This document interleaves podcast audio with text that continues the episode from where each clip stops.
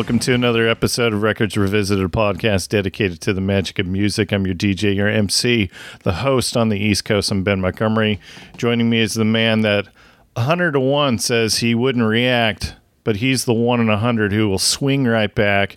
Yeah, he's the one. Here's the rich man himself, my co host from the left coast, Wayne Fugate. Oh, hola, Ben Hamid.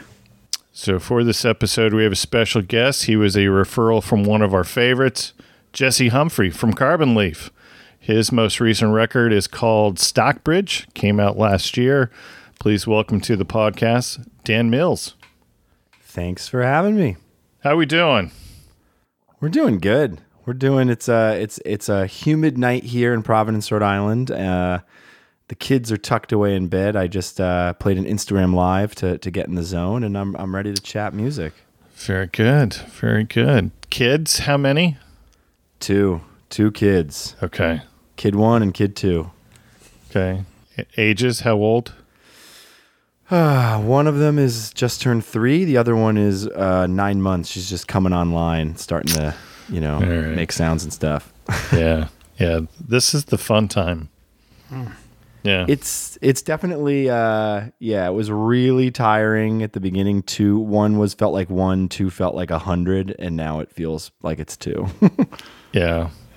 Um w- we were talking offline before before we started recording and um I was talking about my associate producer. That's that's Jackson, my my oldest.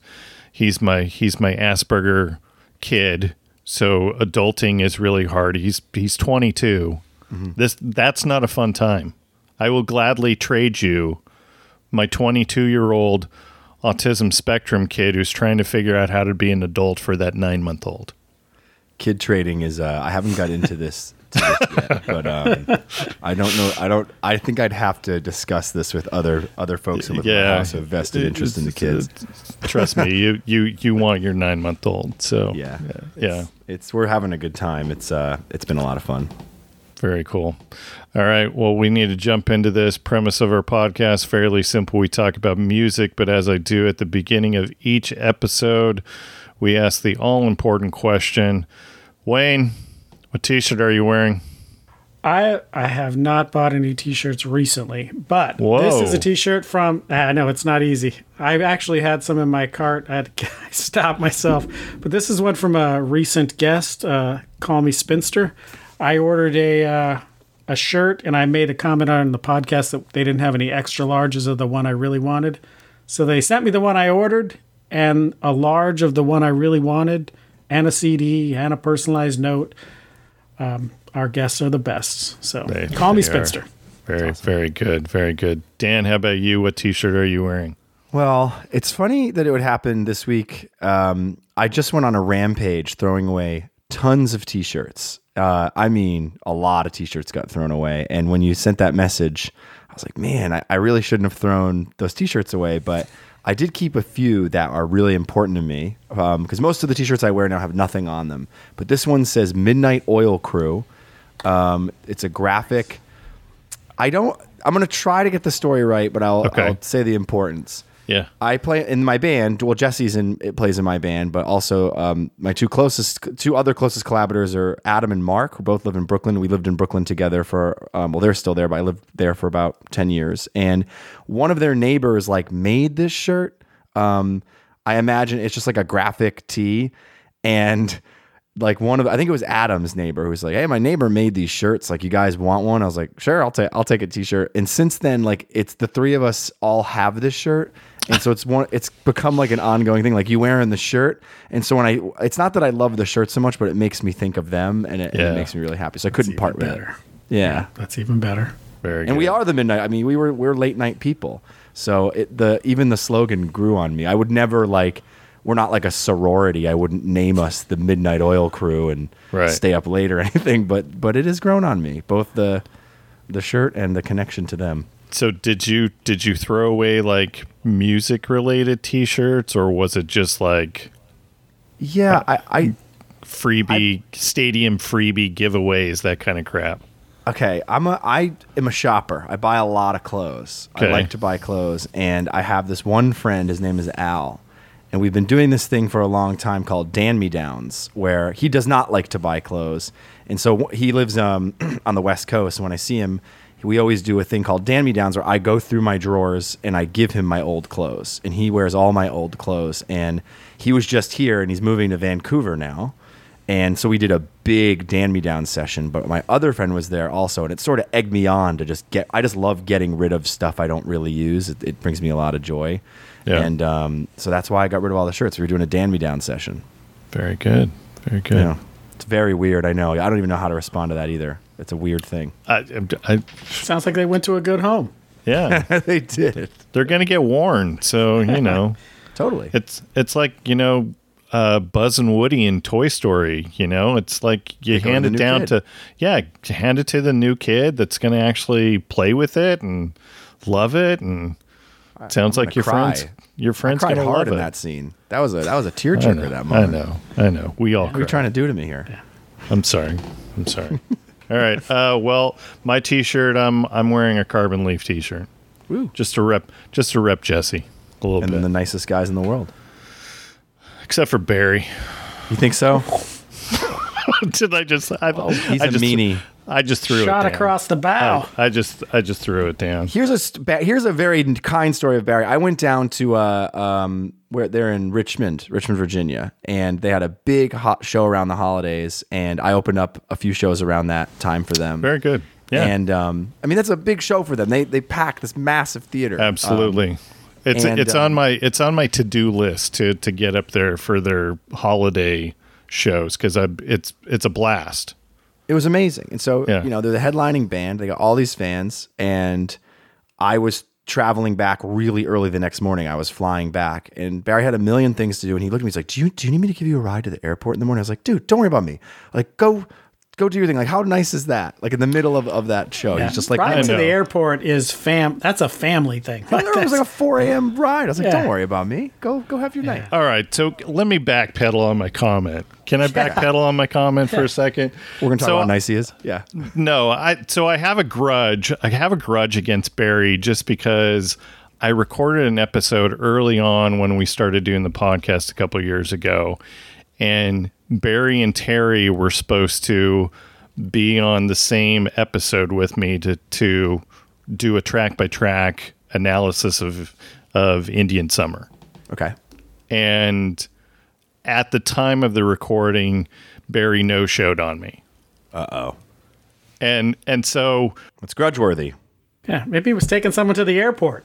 Yeah, exactly. so so we're so I'm like, well, we can do this without him, you know. And Terry's the nicest guy ever, so he's like, yeah, I, I, I'll pinch hit for him.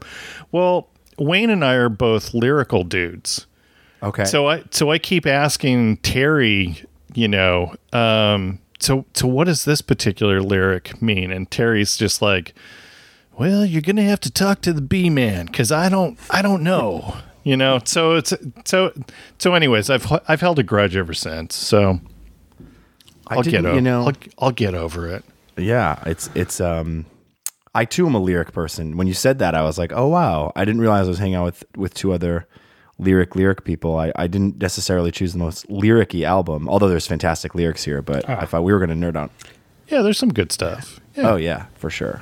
But Yeah. um maybe a reprise. Yeah. All right. Well, um, we're super super grateful for Jesse for for giving us the hookup with you. Did did he mention um, that his one referrals kind of has spawned like these multiple guests that we've had on the on the podcast? He did not I hadn't heard of the show and I listened to check it out. I listened to his and, and I listened to that part of the thing that like the Jesse Humphrey referral has led to like a bajillion people, which is fantastic. Jesse's, you know, I don't know if you know this. Jesse and I went to like elementary school together. I have known Jesse. I did not. Any anyone you've talked to that knows Jesse, they've got nothing on me unless you talk to like his dad. Have not talked to his dad. No. I remember Jesse. I was in eighth grade and Jesse was in sixth grade.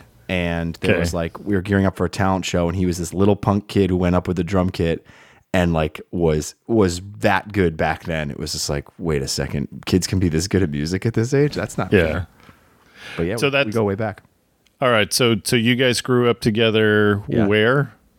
Um, we grew up right outside of Providence, Rhode Island. That's right. That's right. I, I knew I knew it was Rhode Island. Um, so you spent some time in New York, though. So you're back. You're back up there.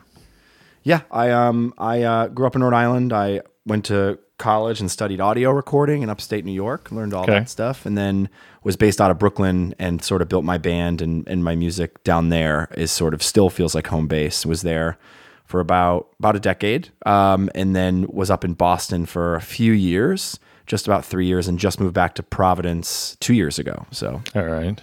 So I'm assuming is there is there a studio that followed you up to Providence? you're in it.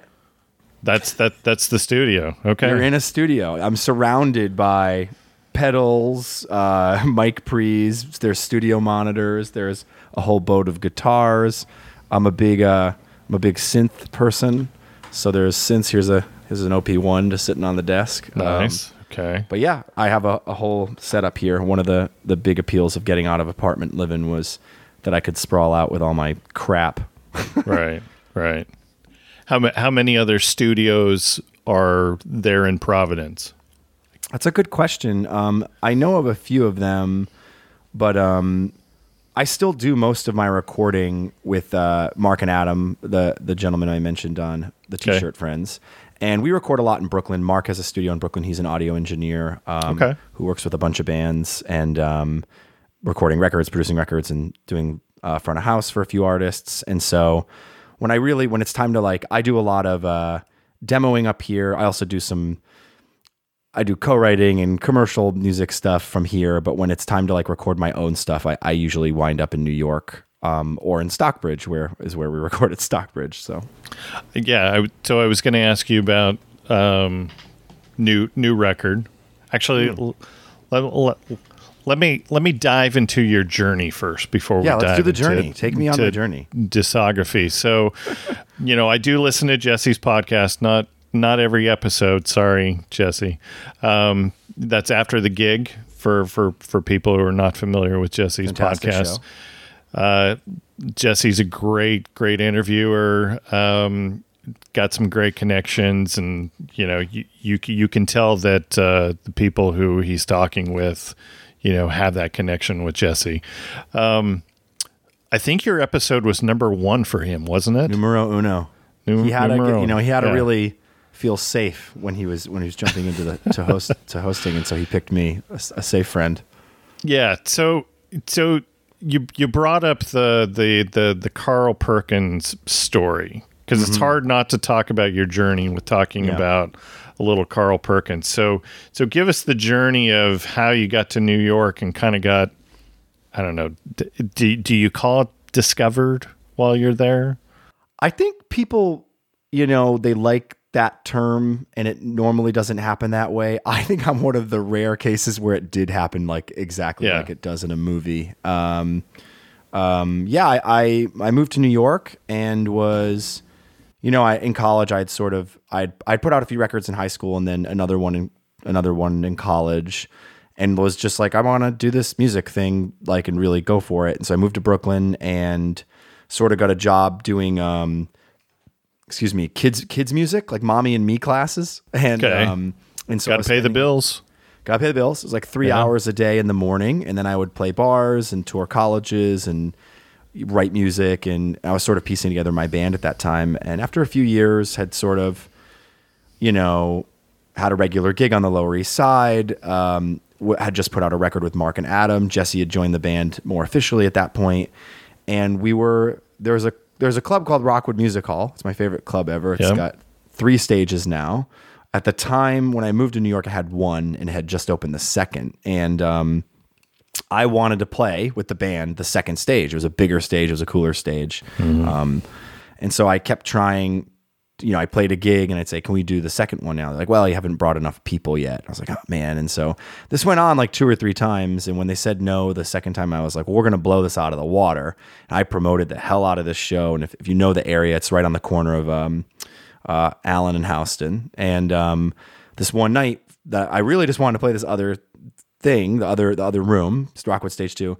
We packed Stage One so crowded there was a line out the door, around the corner, all the way to like like not all the way to Katz's. That would definitely be exaggerating, but it was it was a decent line, and there happened to be. Um, a talent scout who had come down to try to find artists to join this musical called Million Dollar Quartet. And um, Million Dollar Quartet was uh, it still is a musical. It was a Broadway show that tells the story of Sun Records and and Sam Phillips, and is sort of based around this night of um, Carl Perkins, Elvis Presley, Johnny Cash, and Jerry Lee Lewis all going to Sun Records to play, and they needed to find. They'd sort of run the gamut of Broadway stars who could play guitar and and like Carl Perkins or play piano like Jerry Lee. And so they started coming downtown to try to find um, people who could play guitar that maybe they could convince and teach how to act. And I got a call the next day, and within a month, I was in a Broadway show. It was pretty crazy. It's crazy. Crazy, terrifying. Did did did they let you go to Memphis to like check out Sun Studios as a as a way of um, I don't know homework or whatever you want to call it? They that didn't happen, but um, they did support me. Like it was it was pretty interesting to go from what I was doing to like that level of uh, professionalism in show business where it was I had like a the music coach was um, Chuck Mead of BR five forty nine. He's like the lead guy from that alt country band. He was the mu- Yeah. so he he helped me learn. You know, he would yell at me like, "Don't play those college chords." Anytime I'd play like a sharp nine, he'd be like, "What are you doing?" And um, you know, I had a movement coach because I was a singer songwriter. You know, I like to sit on a stool and be like introspective, and they were like, "No, you got to be like a like a southern rocker, like get your shoulders Did, up." And did did they like yell at you going, "No Dave Matthews, no Dave Matthews"? basically, there was like a, it was so funny because a lot of the guys they hired were like it was all the Broadway guys who could play, but then most other Yeah. people besides me were really into rockabilly and and and you know old country music. I wasn't. Um, I'm Yeah. more of like a Paul Simon, Grateful Dead person, and um, so I learned really quickly that like that stuff's not cool to them. And I always thought of that. I, I got really into that music and really and I learned a lot from all those players and and still am like really close with them. It's it's and it drastically changed the way I play guitar, being in that show and being in that environment. yeah. Who who else was on that on that bill with you? In the show, Yeah. Um, so there's an artist, Billy Woodward, um, who I'm, was one of my best friends in the world now. I'm going to see him in like five days. He's an incredible Okay. roots artist based in Brooklyn. Um, bass player, Corey Kaiser, um, Eddie Clendening, rockabilly artist. Um, and then, you know, Chuck as the music director was, I really looked up to the way he played. And, um, and then of course you just, I just dug into Sun Records music like I'd never had before, like got a delay pedal. Like I was a really an acoustic guy before that. Like, and I still am. Like I'm an acoustic guitar player, but well now I can I can play electric really confidently. But I didn't even really understand like pickup settings and pedals and getting my amp. Like I, I, that stressed me out back then. Now I like can dial in a sound like you know because I'm I'm more used to it. But at the time it was it was Yeah. a big jump for me. But you know. Not many people at 25 get a paycheck to get better at guitar. Like, can you learn how to do this? It's like, you kidding me? Yeah, sure. I'll Yeah. sit around all day and play in this fancy amp in an empty Broadway theater. No problem. Like, sounds great. Yeah. That, So it was a lot of fun. That's that's cool. How long were you on there? Yeah, so I joined the the Broadway cast for it ran for a year and a half on Broadway. I was in the last six months, Okay. and then the show um, went off Broadway and started to do a national tour. And I was Yeah. I did the entire off Broadway run. So the whole thing was a little over two years, um, six days a week. It was pretty intense, um, and um, you know got involved in a lot of other things in the theater world because of it, and um, met some of my best friends and. It's just now. It's it was a long time ago now, right? Which is wild because this happened when I was 25 and I'm 35 now. Now I'm starting to look back and be like, that was crazy. Like, what the hell happened there? It was just, it's an incredible experience. A lot of people haven't had, and I'm very. But I'm sure the connections are still paying dividends for that, right? Mm-hmm. definitely. Um, yeah, I just met a lot of people in the Broadway world, and you know, got involved writing music. Um, almost put up a show of all my own songs that like almost got produced that we're actually releasing a cast album of, and you know, know people who are Broadway singers, Tony Award winners that happen to know me from that, you know, 10 years ago they were doing Broadway and they were on the Broadway Bowling League or we met in a bar and now it's like, hey, could you sing on this demo? And I, I just met some incredible singers and um, and writers and it's it's a really cool community because when you think about Broadway, it's it's really just like a 20 block radius and the Yeah. entire like top tier of this industry are all just walking around, getting into work around seven at night and then going out to bars later. So it was um, such a cool community and yes, definitely pays dividends both in connections, but also just in like experience. Like I could play a show in New York and some incredible singer that I know would be down to maybe show up and sing one of my tunes. And I don't take that for granted. Like it's a very cool, I'd much rather hear them sing my songs nine out of 10 times. That's very cool. Yeah. Um, we need to have some more Tony Tony people, Tony's Tones. people on on uh, on the podcast, Wayne. It's been a while. Hell yeah. We had John Gallagher Jr. Yeah. Oh, cool. on, very uh, cool. On uh, what year year and a half ago? Year ago. When did Wow, Prine when did Prine pass away? Uh, last year. Oh, Yeah, I guess it was last year. So it's right after right after John Prine passed away. All right, let's let's talk um let's n- talk new record. yeah. so you you mentioned um that it was so this was not recorded in New York. Yeah, this was recorded um, up in Stockbridge. Uh, Mark has a a little spot up there that we could record in, um, and we brought a bunch of gear and uh, you know um, we had recorded all these records together, and then I did one with this producer uh, Sam Kassirer, which was so much fun up at the Great North Sound Society. Okay. And there were and there were aspects of that that I wanted to sort of bring to the next recording for Mark Adam and I, which is sort of like it's like a we've been working on this for so long. We're always trying to grow, and so yeah, we did it up in this little cabin in Stockbridge, and um, you know, um, it was probably uh, maybe ten days or fourteen days before COVID shut the world down. Um, and so it's just me and the, and because you know I had had a kid and um, Adam, the other guy, had a kid. We the three of us hadn't spent that amount of time together. It had been a while where we had like ten days alone, the three of us, and um, to have you know to then go home and have the world shut down. And we had just recorded all these tracks. I was like, holy moly, did that time out right? Um, Yeah. So um first song on the record, Joni. yeah. Wayne Wayne and I were Great. talking about Joni Great before. song. Oh, thank you. That's a great song. Yeah, it's not it's not spelled out like Chachi's girlfriend. That is Joni Mitchell, right? Joni Mitchell. Oh yeah. yeah. Little little Court and Spark reference in in the Yeah. in the lyrics as well. Yes. Ah, you guys are the best. Um, Wayne Wayne did not know Joni very well until we started doing No. this this podcast. Only, but only by name. But I, it was, and like I had said before, I, I thought, oh, she's so overrated.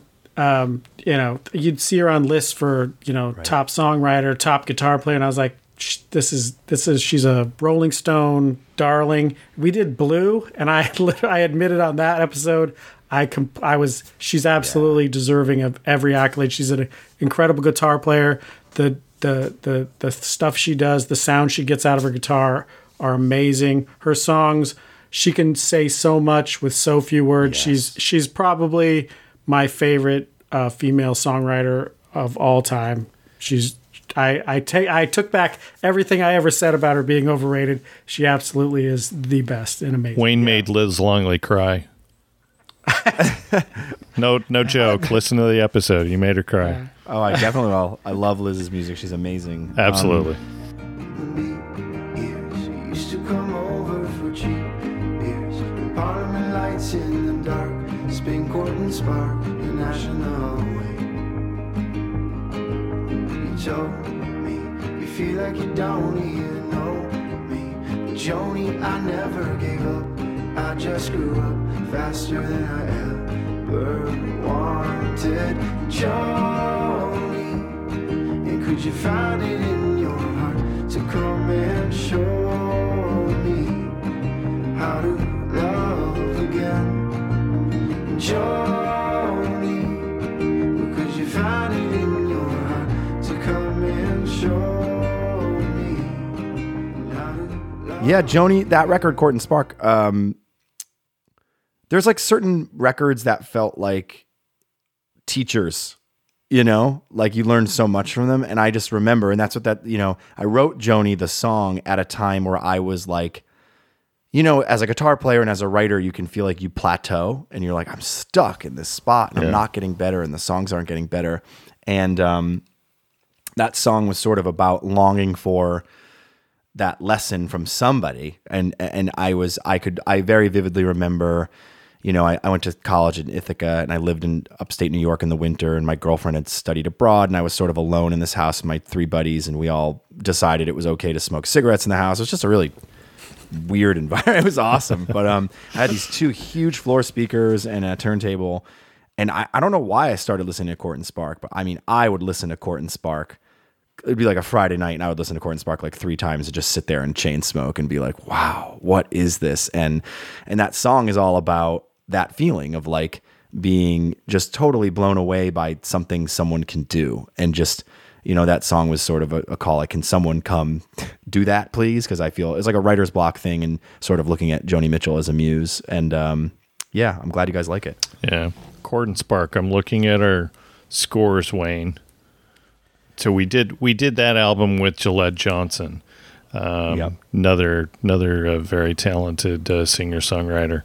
Uh, do Do you remember what we ended up having as our top song, Wayne?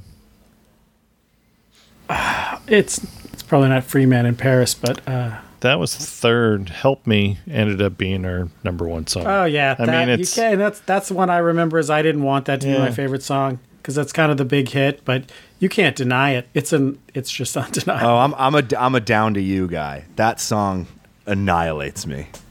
It's it's a it's a it's a B side, but uh, I just love Down to You. yeah, that ended up being fourth. Car on a Hill. Okay. Car on a Hill actually. Oh, car on hell, that, yeah. that ended up being our second second favorite off of that one. So Yeah, I was bummed when I saw you guys had already done that. I I, was when I was picking a record. There was a few that I was like, ah, rats. I would have loved to talk about that. well, so so let me let me ask you this. So uh, before you gave me your album pick, so I listened Yeah. I listened to your to your stuff, and your your your latest album sounds more like a '70s record, which yes, I ha- I have to I have to believe that you were trying to like throw a message in with having Joni as your like lead track on that, or you're like, I don't know, maybe I'm reading into it, but no, I, I think Joni is the lead. Joni, it was actually written so long ago. Okay. and the rest of this, and it was just a thing that always felt good, and I never knew where it should live. And then I wrote all these other songs, and so it just felt like the right first track to me. I actually remember writing Joni, and I just met Stephen Kellogg, and I wanted to get a better relationship with him. And um, I sent him that song. I was like, "You got to check this out." And he's like, "I love this song." And then we just started talking a lot more. Um, but um, yeah, I, I think I just picked it because it felt like the leader of the pack Yeah. um, of that vibe. so so the record sounds more like uh, like a a Cat Stevens record or a Nick Drake record.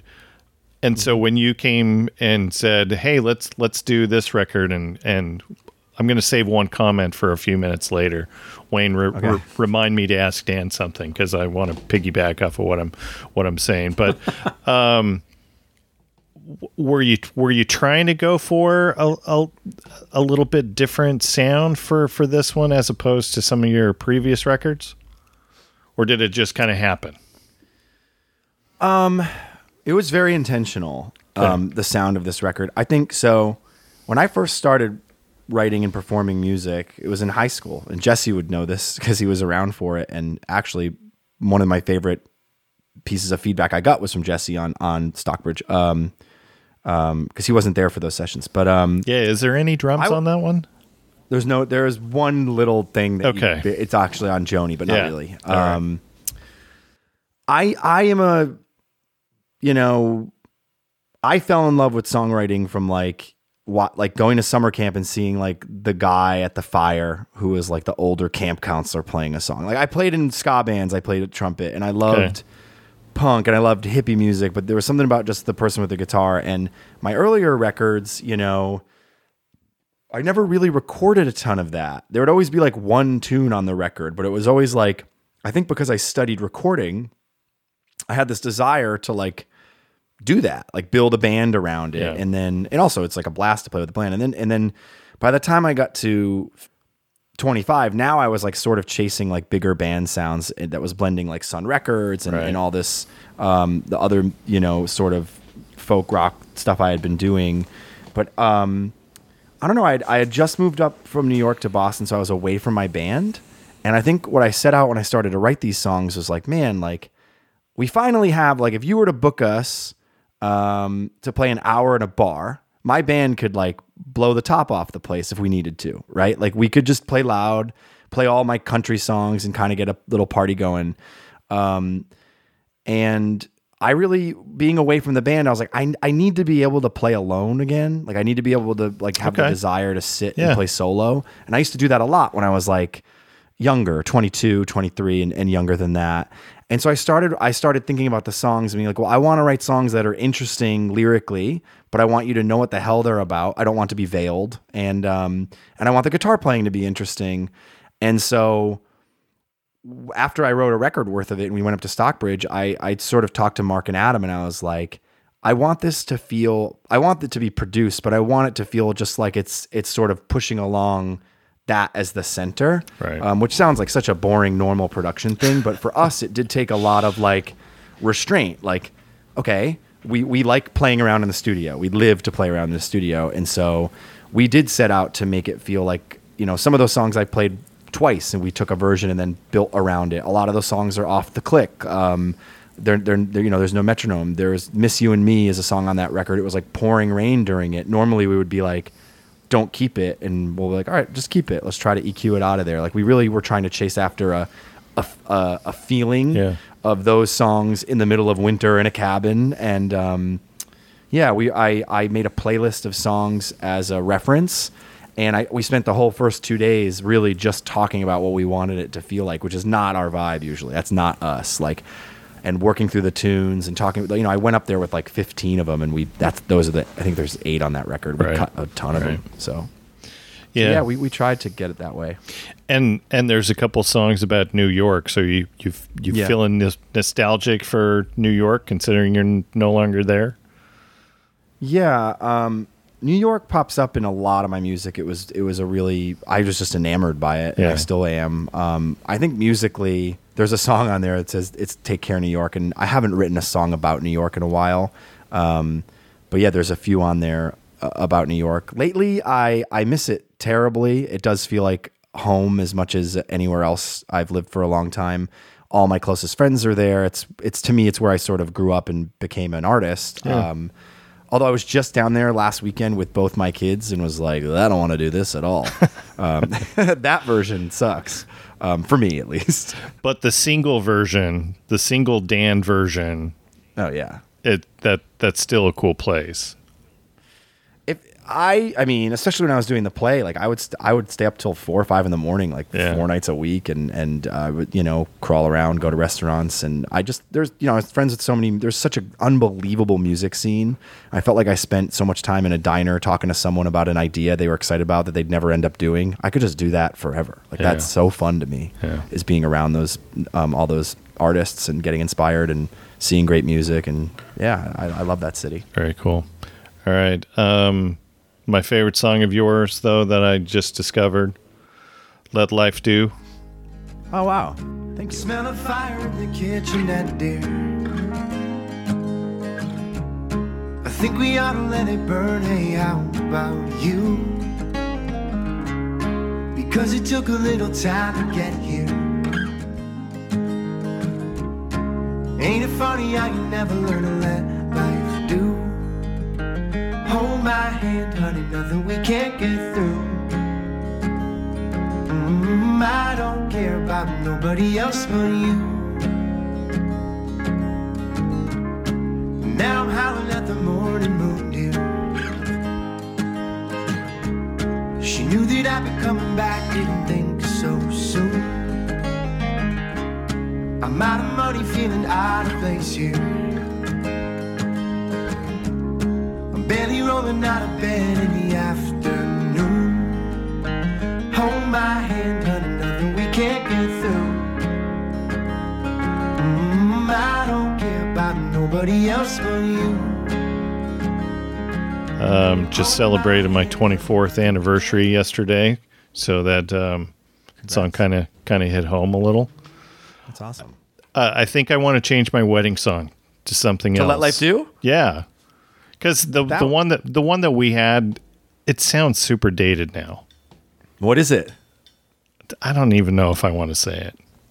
I want it to be crash into me so bad. No, no, no, no. Um, it's True Companion from Marc Cohn.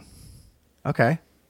It just sounds. Yeah, it Did just listen to that record he put out that was all songs from 1970? um, that one's actually really good. It's I- incredible. Yeah, I, It's I like so I like that one, but no, it, that that's from his his you know his uh, self-titled, the one that won all the Grammy awards and whatnot, the one that has "Walking in Memphis" and Walking in Memphis. Ghost Train on that record. Ghost Train is on that. It's I mean it's it's a good album, but that song just I don't know. It sounds dated Yeah. now, but You got to renew the vows. Maybe. And this way I can get some royalties going. there we go. I don't know. I don't know how much me playing that at my wedding ceremony would be. There's uh, a special royalty for for uh, Is there? dances. Okay. Yeah. Yeah. You get cake. Oh, okay. Well, we can do that.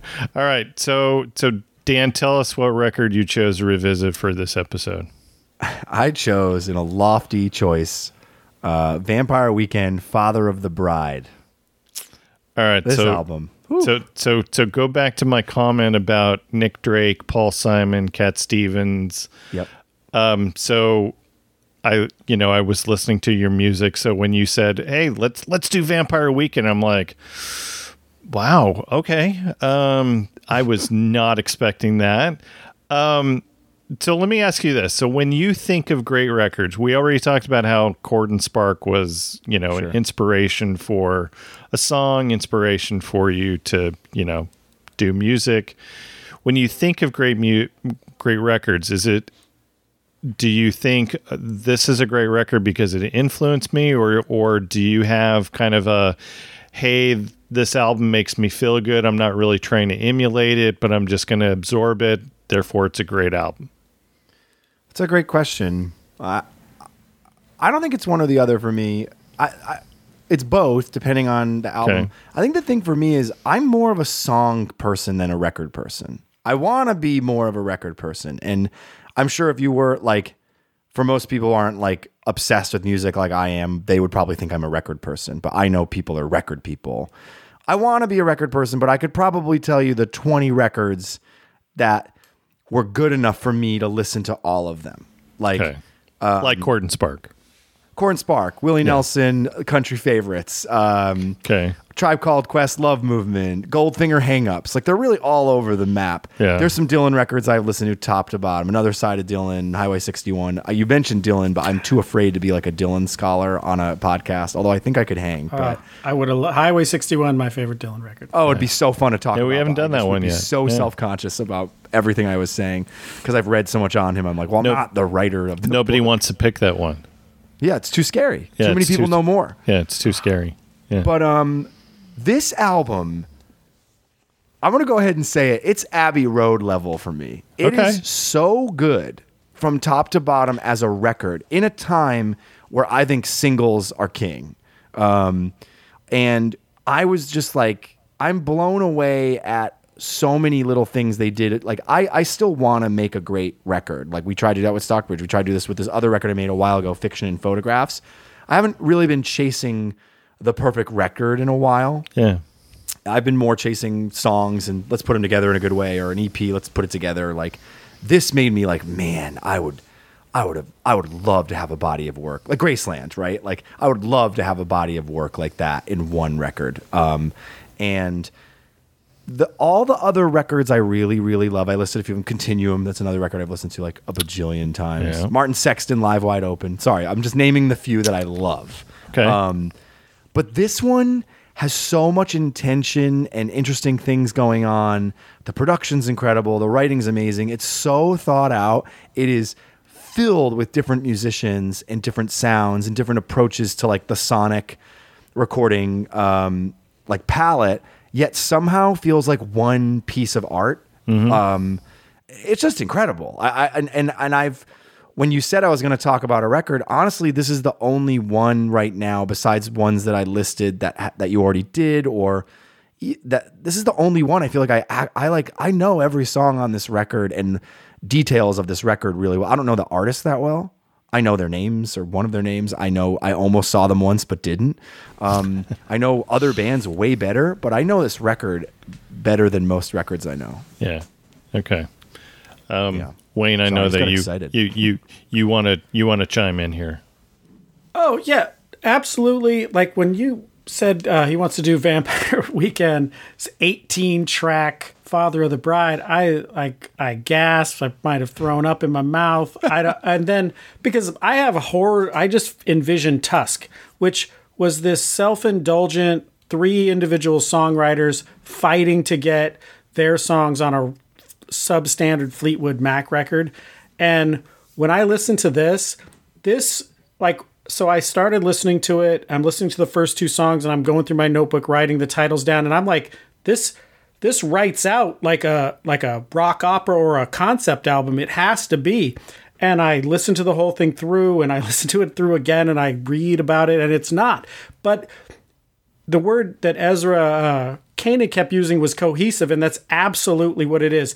This fits together like one piece, even even though the, the pieces are are ne- not necessarily interrelated physically. They're it all fits together perfectly. He has these little transition pieces that are less than two minutes that just kind of link you to the next thing that he wants to talk about in this big in this big picture this you know and then at the end he just he just drives it home he starts it great he ends it great and everything in between fits together and makes absolute sense it was like this is like this is how you do an 18 track record he Right.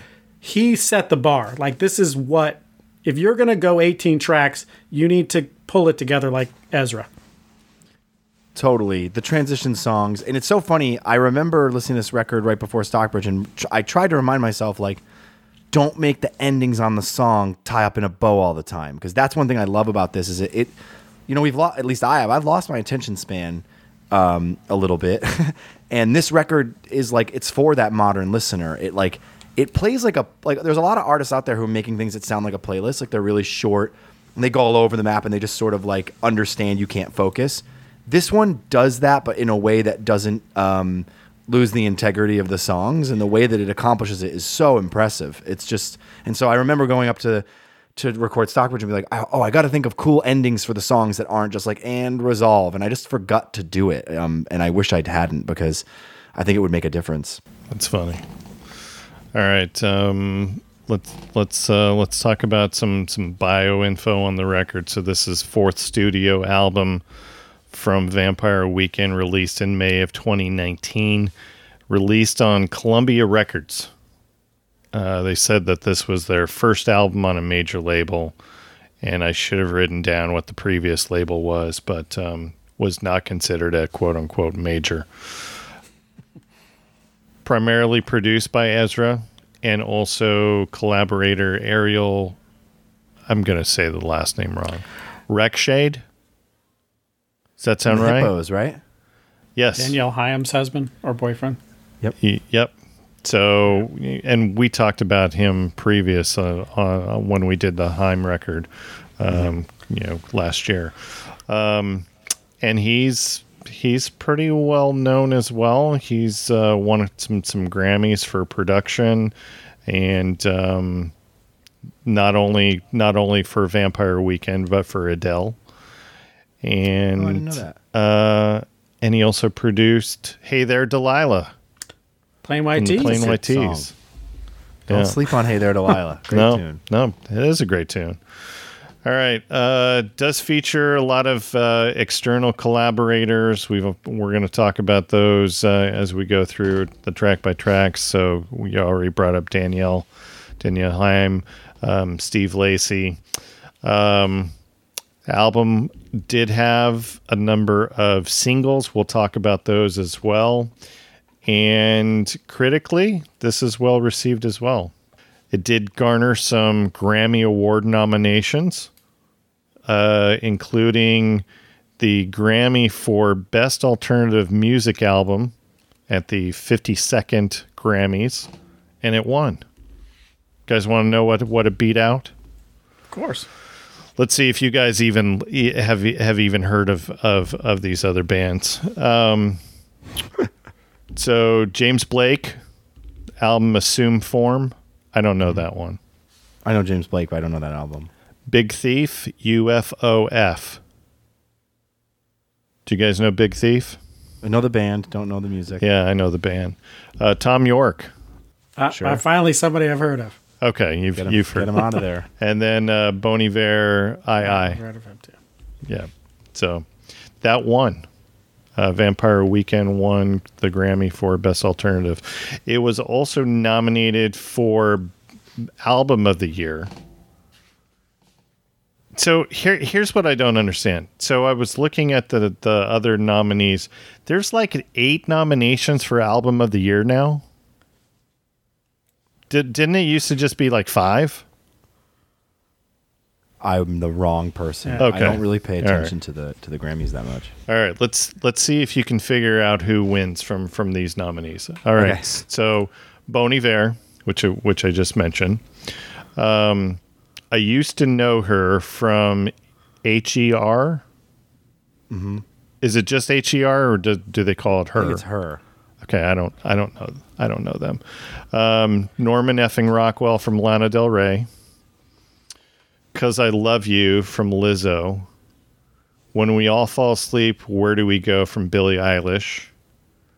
Uh, seven from Lil Nas X, and then thank you next Ariana Grande. It's making me Billie feel Eilish? Old. I got nothing. I'm not even going to answer this. I'm not going to. You're not even gonna answer? with an answer. Yeah, it was Billie Eilish. Billie Eilish won. Yeah. Wow. So I have not listened to. Actually, I'm What was looking. the What was the tune, or was that an actual, or was it the whole record? It was the whole record, album of the Yeah. year. Yeah, Yeah, yeah. Album, of the year. Um, I love Lana Del Rey. That's that's one that's one of the things that I've gotten into over the last year is her. So I've listened to three of those albums. Yeah. Uh, that just makes me feel like I'm an old dude, and I just don't care about I'm right modern with you. modern pop. All right. Um, I mentioned commercially it was a, su- a success as well. This was Vampire Weekend's third consecutive record to debut at number one on the Billboard album chart. So Oh, and this is their fourth record. So the first one didn't debut at number one. The first one was also. I toyed with sending that one along because that was first one's unbelievable. fantastic. Yeah. Yeah. unbelievable Yeah. album. And like I say, the the first thing I, I mean, I am get off my lawn guy, but Ben and I a long time before we started this podcast, we were we we used to just make up top ten list topics and we text them back and forth. And one of them was your favorite bands of the 21st century, and I'm pretty sure this band was on both our lists, along with the Was. Strokes and Gaslight Anthem and stuff like that. So And Killers. I- even though I don't, I never, I, I, I've bought this record. I've bought at least their first two records. I, they were Christmas presents for my daughters, but it's like I knew that this is how, like, I get that things change and there's a progression. And these guys are definitely, I am on board 100% behind these guys from the beginning. Yeah.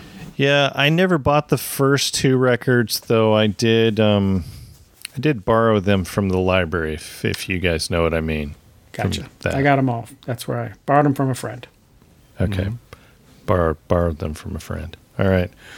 Guys ready to dive into this? Oh, very much. Ready. I'm I'm so interested. This was not easy to score. It was not like not only to think about it, but actually to like look at the lines 18 times. I was like, did I already say number eight? But I'm I'm, I'm very interested to see where everybody lands on this. Um, I'm just gonna I'm just gonna throw this out there. We're all over the place. Outside Amazing. outside of um our top two tracks, we're all over the place. So this is gonna be fun. Great. All right. Uh, reminder: Our scoring is based off a number of songs on the record. Wayne, how many songs on this record? You've already said it. 18. All right, which means top song is going to get 18 points. Next favorite, 17 points on down to the lowest score of one. What what is it about 18 tracks? Okay, so I just did the George Harrison record while you were on vacation. That was we ended up scoring 18 songs. We're getting ready to do Exile on Main Street, Oh wow. which is 18 songs. So um, I'm really looking forward to somebody picking a Steely Dan record that only has seven songs on it. I'm just throwing that out there for all of our future guests because man, we we could use it. All right, uh, f- first track, "Hold You Now."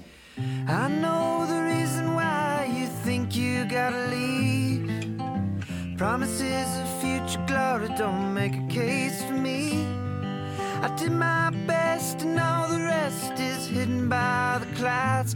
I can't carry you forever, but I can hold you now. Leaving now your wedding day, all calm and dressed in white. All I keep's the memory of one last crooked night. The pews are getting filled up, the organ's playing loud. I can't carry you forever, but I can hold you now.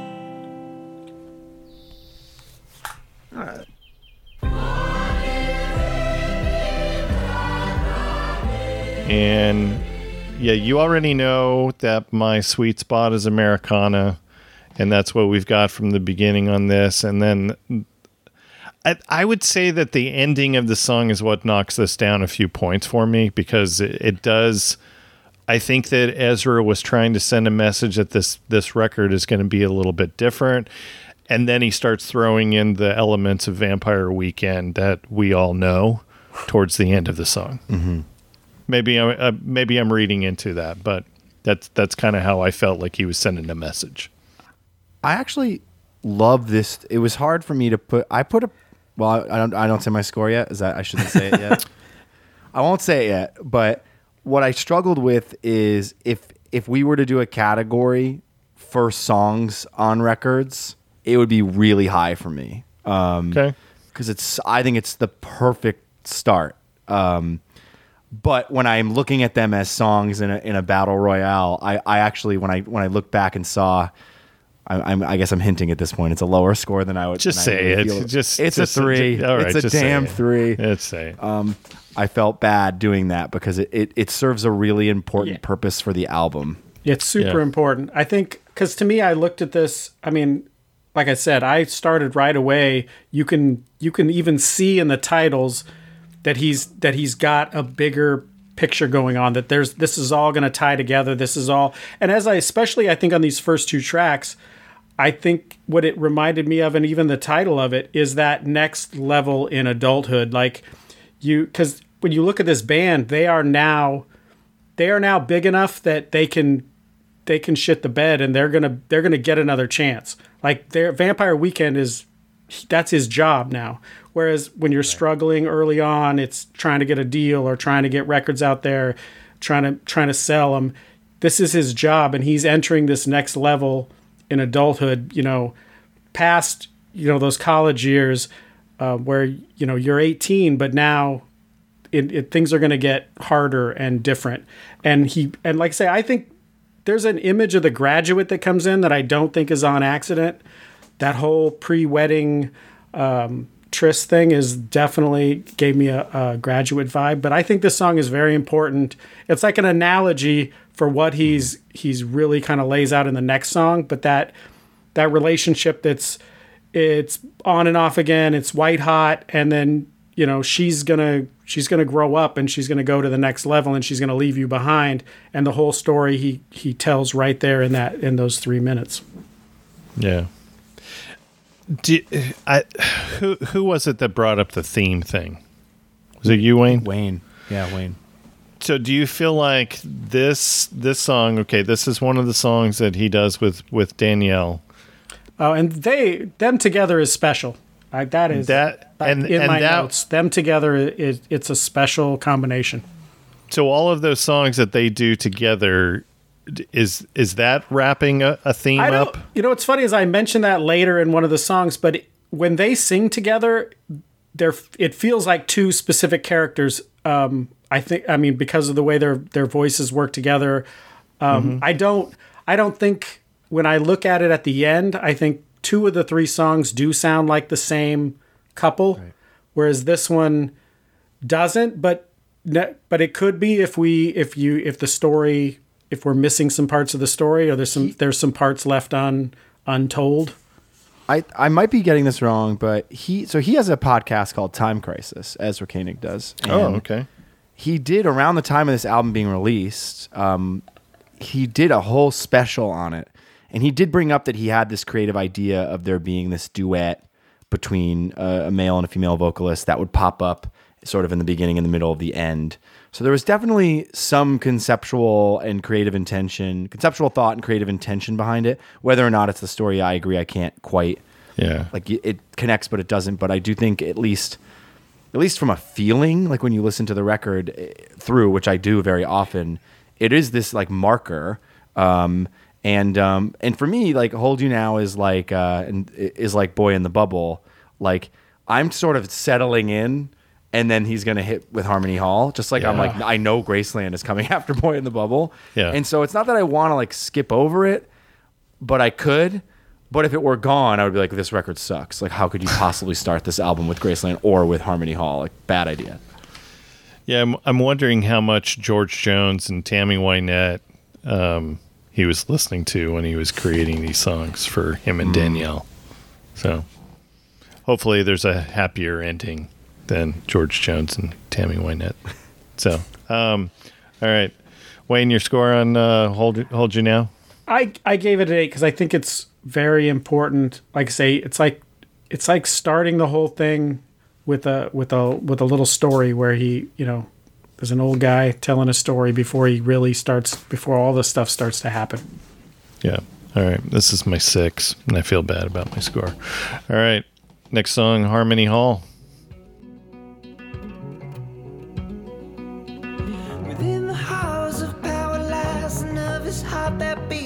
Young pretender. Beneath these velvet gloves, I hide shameful crooked ends of a money lender. Cause I still remember anger wants a voice, voices wanna sing. Singers harmonize till they can't hear anything. Thought that I was free from all that questioning. But every time a problem ends, another one begins. And the stone walls of Harmony Hall bear witness. Anybody with a word in mind can never forgive the sight of wicked snakes inside a place you thought was dignified.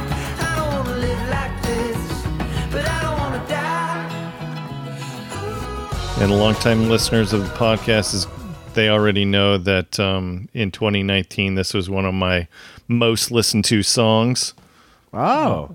Yes, so Very uh. I already laid that uh, laid that gauntlet down in that episode. However, if you do listen to that episode, I think I incorrectly said that the female vocals were Jenny Lewis.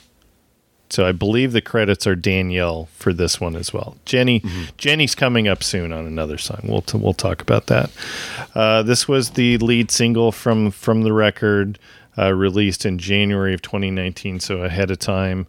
Um, 2021 was the, I guess, considered a double A side for for for that, and it was um, it did peak on uh, on the the alternative songs chart at number eight. That's awesome. A five minute track at number eight. There you Good go. Them. That's so cool. Uh, was nominated for best rock song at the Grammys. Did not win. Did, do you guys even want me to list the nominees? Because I'm looking at some of them, and you're like, no. Actually, I think I think you guys will know these these names. All right. See see if you can you can figure out who who wins from from all these. All right. So give yourself a try from the 1975. That might be the one that you don't know, Wayne. Oh, I know the 1975. Okay. Cool band. Um, so Harmony Hall. Uh, History Repeats from Brittany Howard. I don't know Brittany Howard. Fear Inoculum. Um, Brittany Howard, Alabama Shakes. Oh, okay. Ah, I know Brittany. okay. Uh, Fear Inoculum from Tool. Hmm. and then Gary Clark Jr.'s This Land. What do you think wins best rock song from those nominees?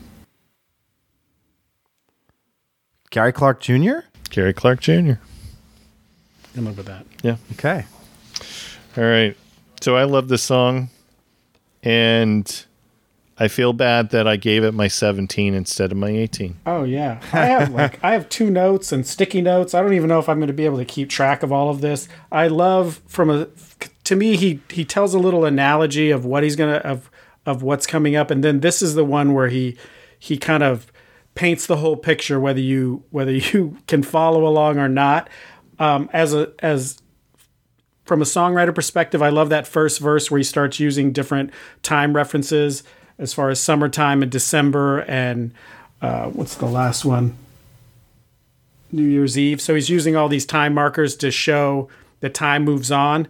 Um, to me, the chorus is really where it's all like the journey. That angry, so that angry youth, that that that age when you know, at- just out of high school, in college, you you can see what's wrong with the establishment, and you just you you want to ch- you you're gonna you're determined to change it, and then as and still believe that you can, and as the uh, through the end of the course, you can realize that you get to a point when you look around, and next thing you know, then your contemporaries are now the guys in charge of things. Like he's at that age. I mean, I think he's nearing forty, where your your peers are running for Congress and they're no longer junior partners or junior executives. They're becoming the people.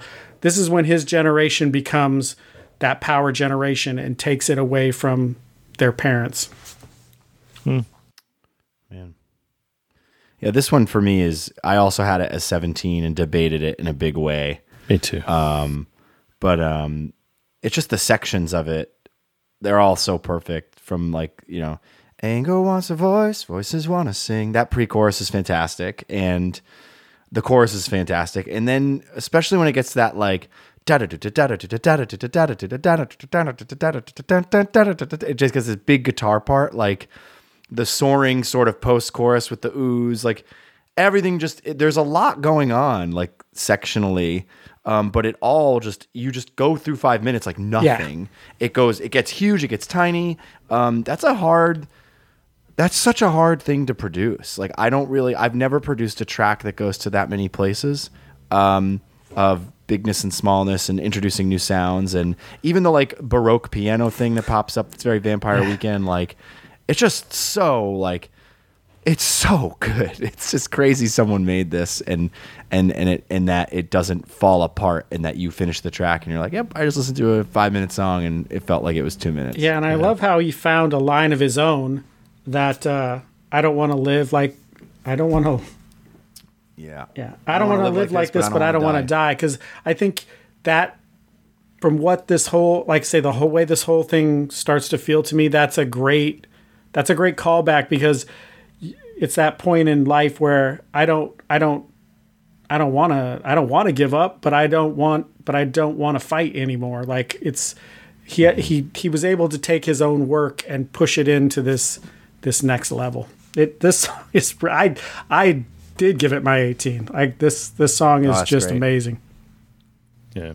If I ever see this band in concert, there's going to be some annoyed fans around me when I start I was I had tickets to the Red Rock show. Yeah. And a, a family thing popped up, and I had to cancel my trip. A bunch of my friends went. We all were going to go out. They they all went and to to to Red Rocks and stay in a hotel for a few days and, and go see this concert. And I should have. It's so funny. I should have worn the T-shirt because my friends brought me back a tour T-shirt from this, and I. I yeah, it's dirty because I wear it a lot, and I'm at the bottom of the barrel right now. All good. All right. Um, next song is Bambina.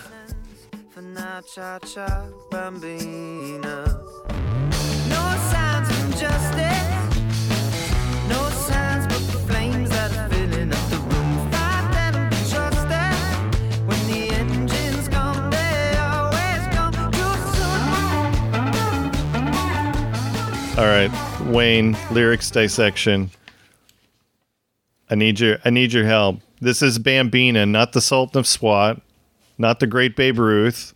That's Bambino. So Bambino, what what is that? It's a girl baby.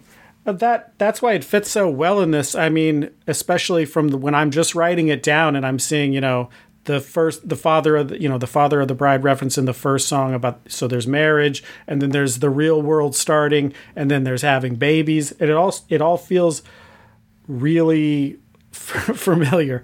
But i love how it's got a very lullaby feel to it and it's definitely one of those transition songs that's stuck in to kind of get you it going in a different direction.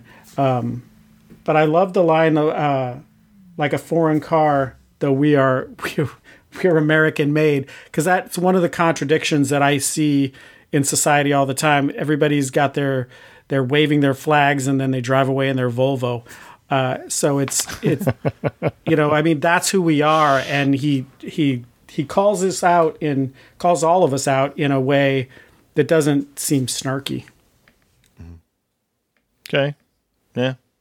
Dan, anything else?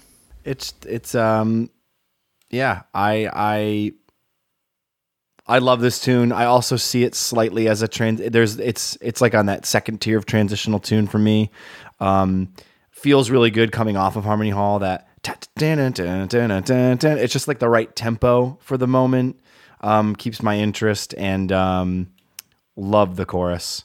Um and um love the huge guitar lines coming out of the chorus into the verse. It's like no, it's just a really, it's just as a a fun little rocker. Um, but I gave it a, I gave it an eight. Yeah, I gave it a nine. Wayne.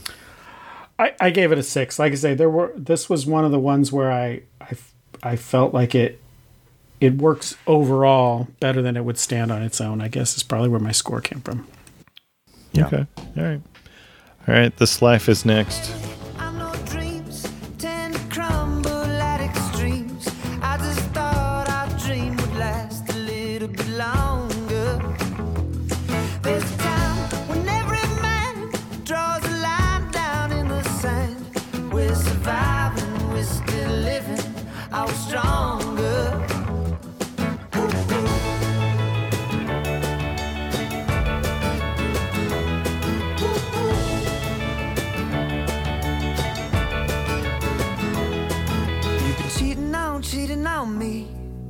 I've been cheating on, cheating on you. You've been cheating on me. But I've been cheating through this life.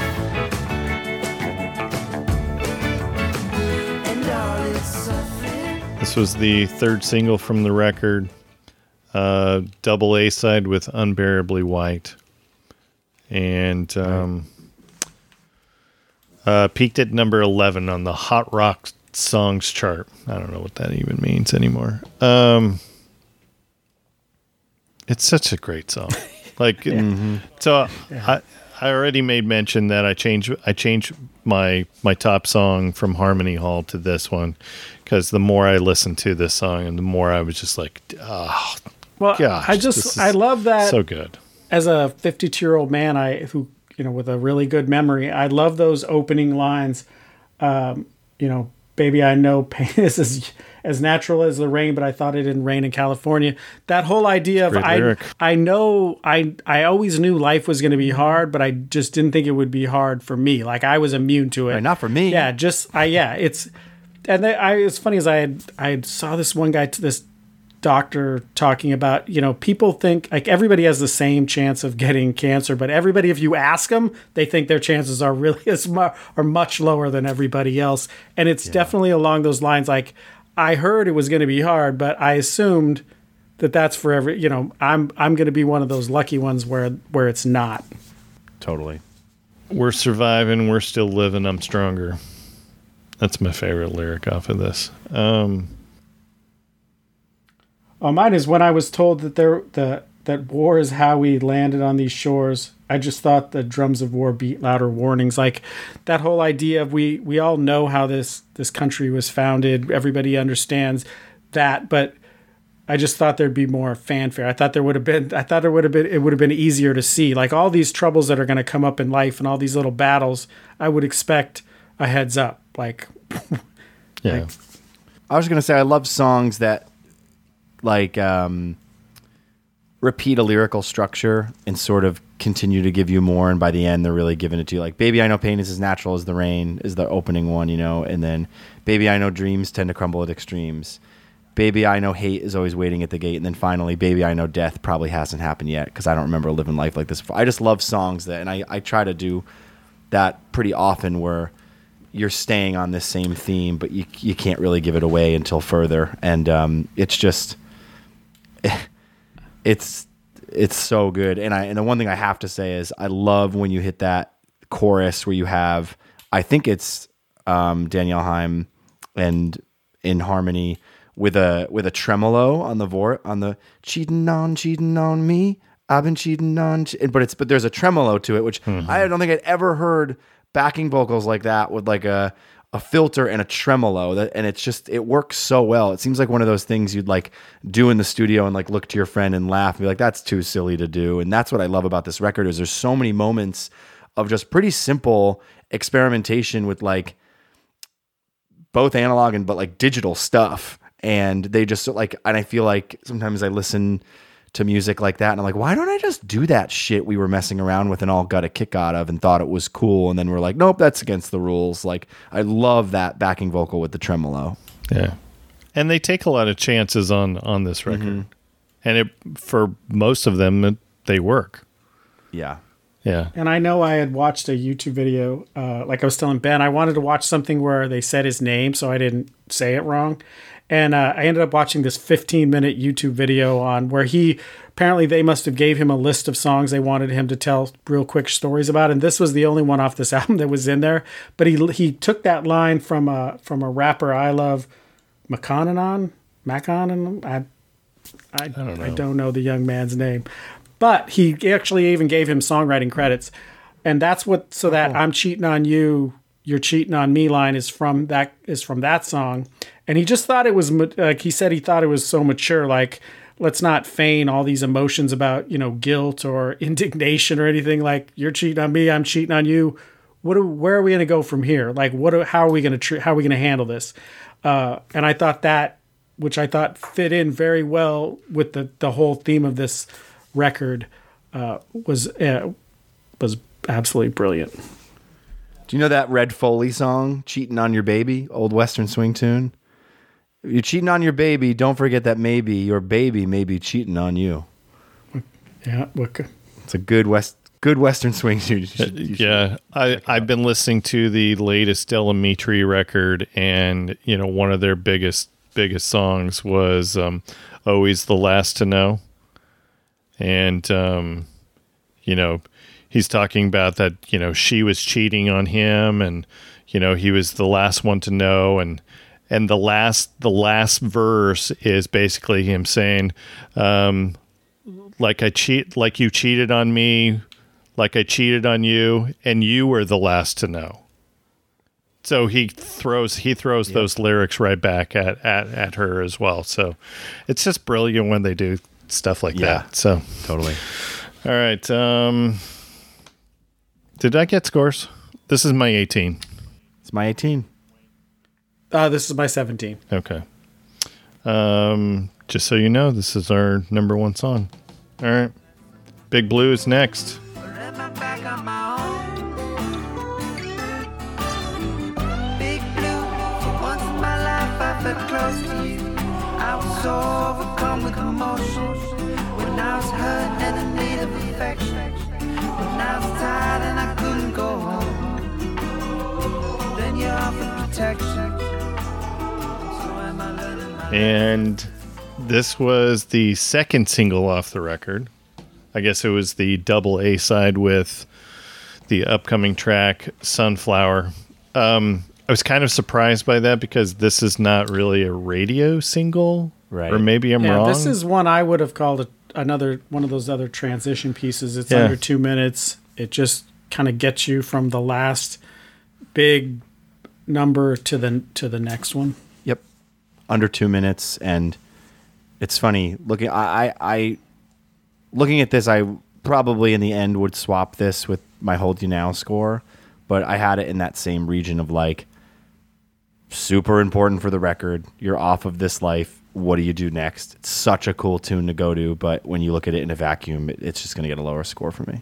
Yeah, you have to have a transition song after a big song like this live. I think. I also I don't know if you both know this, but in Rhode Island, um, there's a Rhode Island fame. There's a lot of Rhode Island famous things, but one of them is the Big Blue Bug, which is this huge pest control company. And on the side of this Okay. very busy highway, there's a big giant blue bug, and uh, it's in Dumb and Dumber, and that's like every in Rhode Island. We always, it's like a very big like we're very proud of that. The Big Blue Bug was in Dumb and Dumber. I cannot hear. I cannot see those words together and not think Big Blue Bug. Okay. And so I just always think of the Big Blue Bug when I hear the song. Yeah. I do love the guitar work in this one. Um, good. prob- probably because it reminds me of George Harrison. Yeah, totally. Well, I think they do some cool things with instrumentally where they kind of make these computer sounds, which I thought was cool because Big Blue was the the nickname for IBM, and so he has all these little choppy instrument noises that sound very computer generated. Um, but like I say, I like this one seemed very and almost environmental, like this world, this the big blue marble. I'm sorry. I every time I listen to this, I think of old school. You're my boy Blue. Oh, My boy Blue. You're my boy Blue. I just love that it's also it's just the same verse, right? Over and over again. Yeah. Like and um, you know, again, like I said, one of the things I love about this record is it makes me want to make a record. My record, Fiction and Photographs, is the only record I thought a lot about, like putting together a record and and I don't even think it really reads, but we put a song at the top of that record that was like a real short, weird little song that by all accounts as a songwriter, like it's not done, right? Like there's no chorus or whatever. And um and uh that that's what like I look at this song and and I love that. I love songs that to me don't feel like okay, this doesn't have like you know verse chorus verse chorus bridge verse chorus double chorus like it's just hey here's like a thought or like a little poem.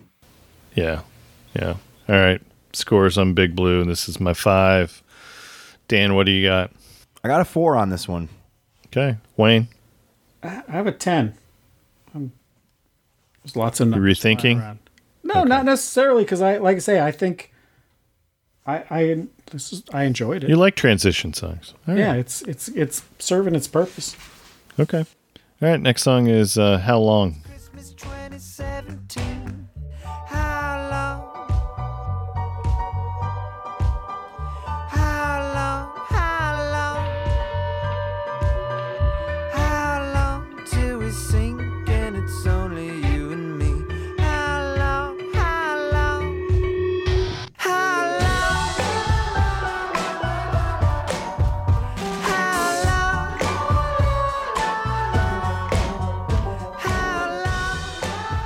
Anybody anybody know any of the reference of why it's felt like Halloween since Christmas 2017? Was there something related it to all felt very personal. It it had Yeah. it was so specific that it really felt like he was tell you know like he's letting us inside without really telling us what what he's what he's cluing us into. Yep. Yeah. Okay. I love Yeah, I don't like, I don't I don't really know what the song is about. Me neither. I love the elements of like hip hop production in this. Um, it felt like very, especially the um, in the chorus, la la la la. There's a had that sort of like Pharrell. This is more of a single than the other songs that I just mentioned. Totally. It did. I remember hearing this song for the first time and, and thinking to myself, I feel like everyone's trying to pick the or write the one that's like, oh, this is the one that will be Yeah. the single. This this felt to me, whether this is true or not, like the attempt of a single, maybe, and then the other ones just ended up being so good that it's like, ah, fuck it, We're We'll do that. In, minutes. yeah, we'll do that instead. Yeah. So he's in LA now, right? Is this about how long is it before California? Like has an earthquake and drops into the sea? I don't know.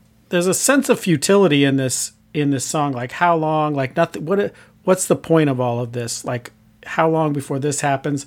Um, and I, I, I mean, how long before the hills fall? I, I, or if California drops into the sea? It's all. I, there was all a sense of of what's the point of all of this? Um, but I did I did love that California verse where you know the house is on Mulholland Drive and the the cars on Sunset Boulevard. Like nothing's where it's supposed to be. Like I I that was my favorite part of the song. I don't. So I don't know. I mean, I've been to LA enough, but I don't understand Why, like, tell me why? Why are they not where they're supposed to be? If the house is on Mulholland Drive, the cars on Sunset, but they're just Well, but Sunset Boulevard is down the hill from like Mulholland Drive is up near in the I want to say in the Laurel Canyon Got it, area. got it. like it's up.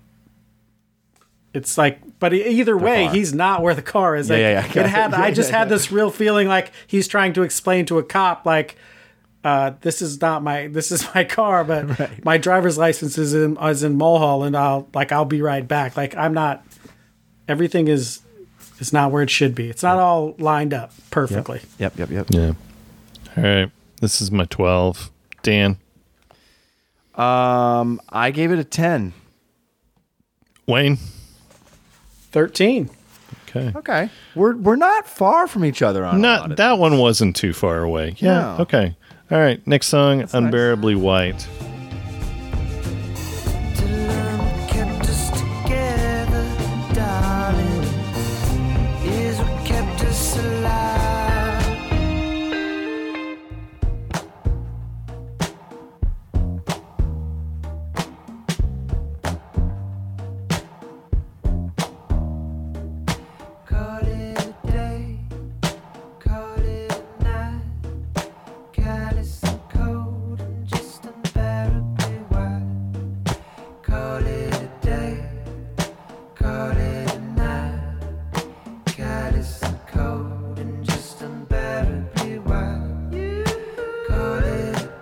And no, this song is not about the Republican Party. Unbearably White.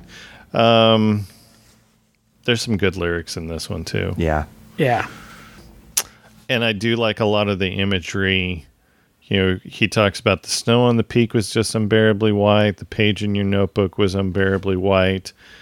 So let me throw this out and let me see what you guys think on this. So when I get to the lyric of there's an avalanche coming, so we already talked about the snow.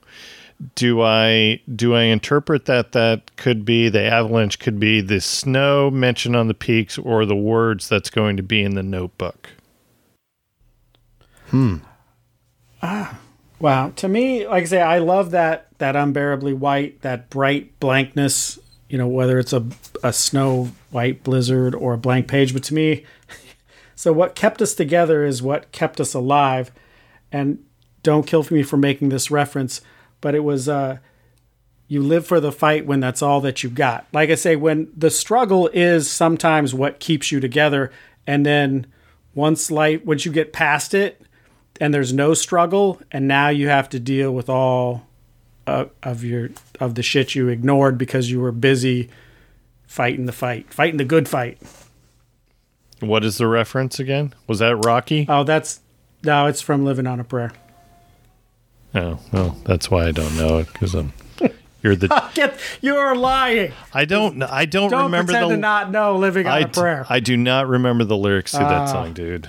Tommy and Gina are gonna slap you in the face. It's because you played it so damn much in high school that I've just repressed it, dude. I have repressed that song. well, All right. karaoke. Uh, uh, Uh, and, and, and, and that's like my wife's karaoke go to song, too. I just, that and Total Eclipse of the Heart. So, that's a good song.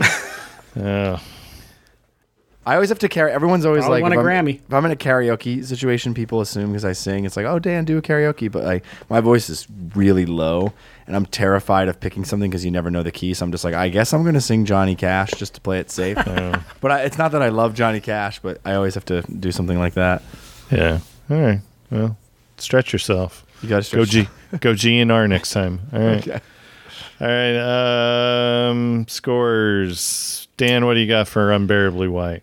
I had it as a five. This is um, it's a cool song, and I think if I listen to it alone, it's cool. But it's it's a little laid back, kind of chill vibes for me, um, for this record, which is I don't think I need this feeling where it shows up on this record. So unbearably Okay. white.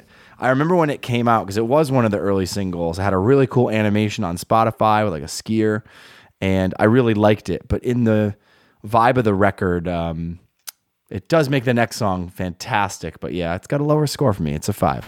Okay. All right. Wayne. uh, and I gave it a seven. I, as one who uh, is unbearably white. What, yeah, yeah. well, that's I can't do anything about that. All The sun shines. The sun never shines here. No. All right. This is my eight. All right. Next song is Rich Man.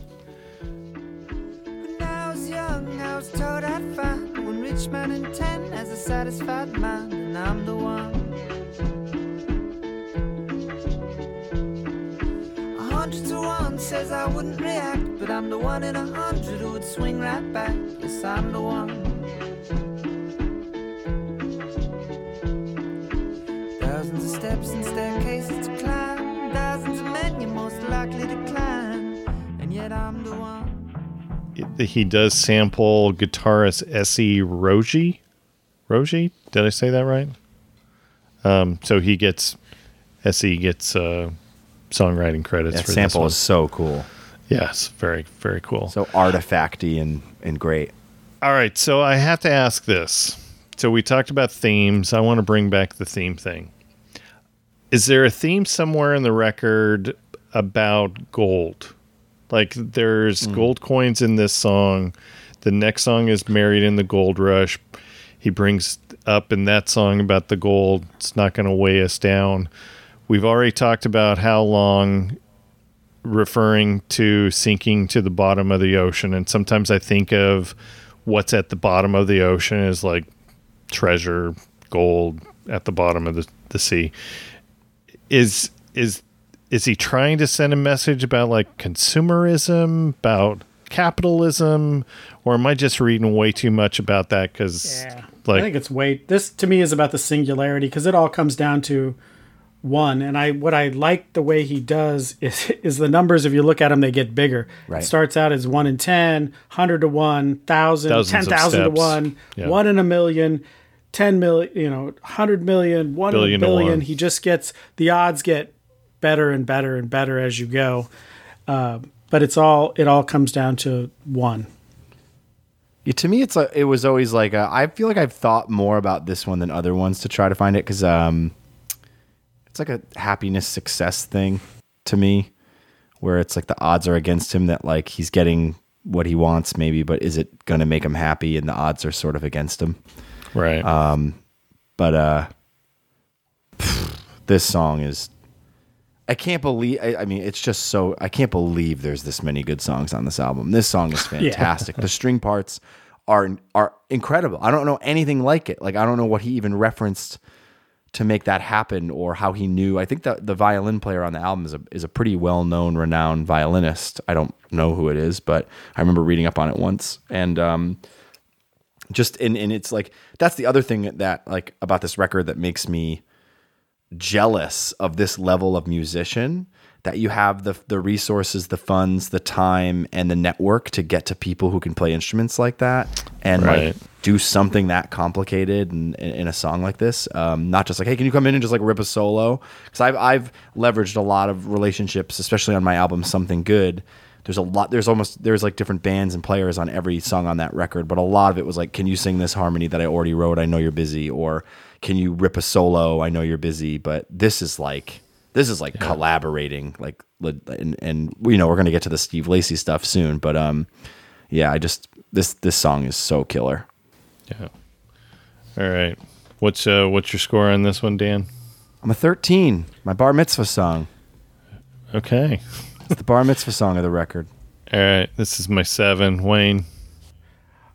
Uh, two. It's it's got a very sing song children's kind of sound to it initially, and just drove me down. Just drove down. Okay. All right.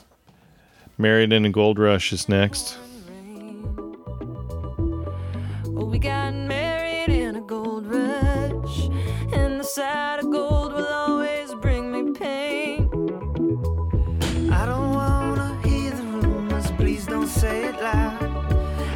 just wanna go out tonight and make my baby proud. Boy, who's your baby? Good, if you don't know by now. There's two seats on the midnight train, the gold won't weigh And um, this was the one. Apologies to you both. Lyrics lyrics got sent over. Did not include all the lyrics on this one. Associate pro- associate producer is going to get a talking to. All right. Um, this features Danielle Haim. So this is another one. Go back to the "Hold You Now" uh, song, and there's another one coming up as well. So this is the I made I made ref- reference of the George Jones Tammy Wynette thing. I don't know. I don't know what else to say on this song other than I love it. Oh yeah, and like I said, the two of them together are special. Uh, the way and this this one has a great interplay where it's almost a, like a conversation, um, which I and I say Love it. relationships start like uh, like a gold rush, like this all this excitement, and it's you know just a frenzy of emotions and all of these things, and and you you get locked into it, and and it feels like this this this couple you know gets married through all of this, and then when that starts to die down. Uh, like I said about the uh, earlier, like now, what do you do with with reality, and how do you handle some of these some of these things that are coming up? And I think two of my favorite parts are actually real close together. The reference to a midnight train, which absolutely starts Gladys Knight and the Pips. You know, he's leaving on that midnight train to Georgia, but you know what? There's two seats, and and let's take the gold. Let's take some of that stuff that got this relationship started, the good parts of it, and let's take that with us and get the fuck out of here. Yeah. Yeah, you mentioned that interplay, the boy who's your baby, and he's like, Girl, if you don't know Yeah. by now. Uh, oh, that- They do that. That's they do that so well. so good. So it's a song that is ri- it's like a it's a song to me that feels like a live not like a studio song like Yeah. it's a live recording almost of like johnny and june you know Yep. and there's sort of like you can sort of see them making eyes at each other and it's such a i don't want to say campy because it's not campy but it's such an interesting moment to insert smack dab in this middle of this record that just it just makes you smile. You feel like you're in the audience. You're watching these two performers that have that uh, that chemistry. Their voices are obviously great together, but there is a little bit of like the the eyes at each other uh, in the way that's written. Boy, who's your baby boy if you don't know by now, or girl, who's your baby? Um, and there's another one too. I don't want to hear the rumor. Please don't say it. Please don't say Yeah. it loud. Like that feels like a um, like an like an improv moment at a show and it's just something about that is so I always feel like I'm like sitting in an audience on this song as opposed to listening to a record and it, it does transport me in a cool way. Yeah. All right. Scores. This is my 15. Wayne.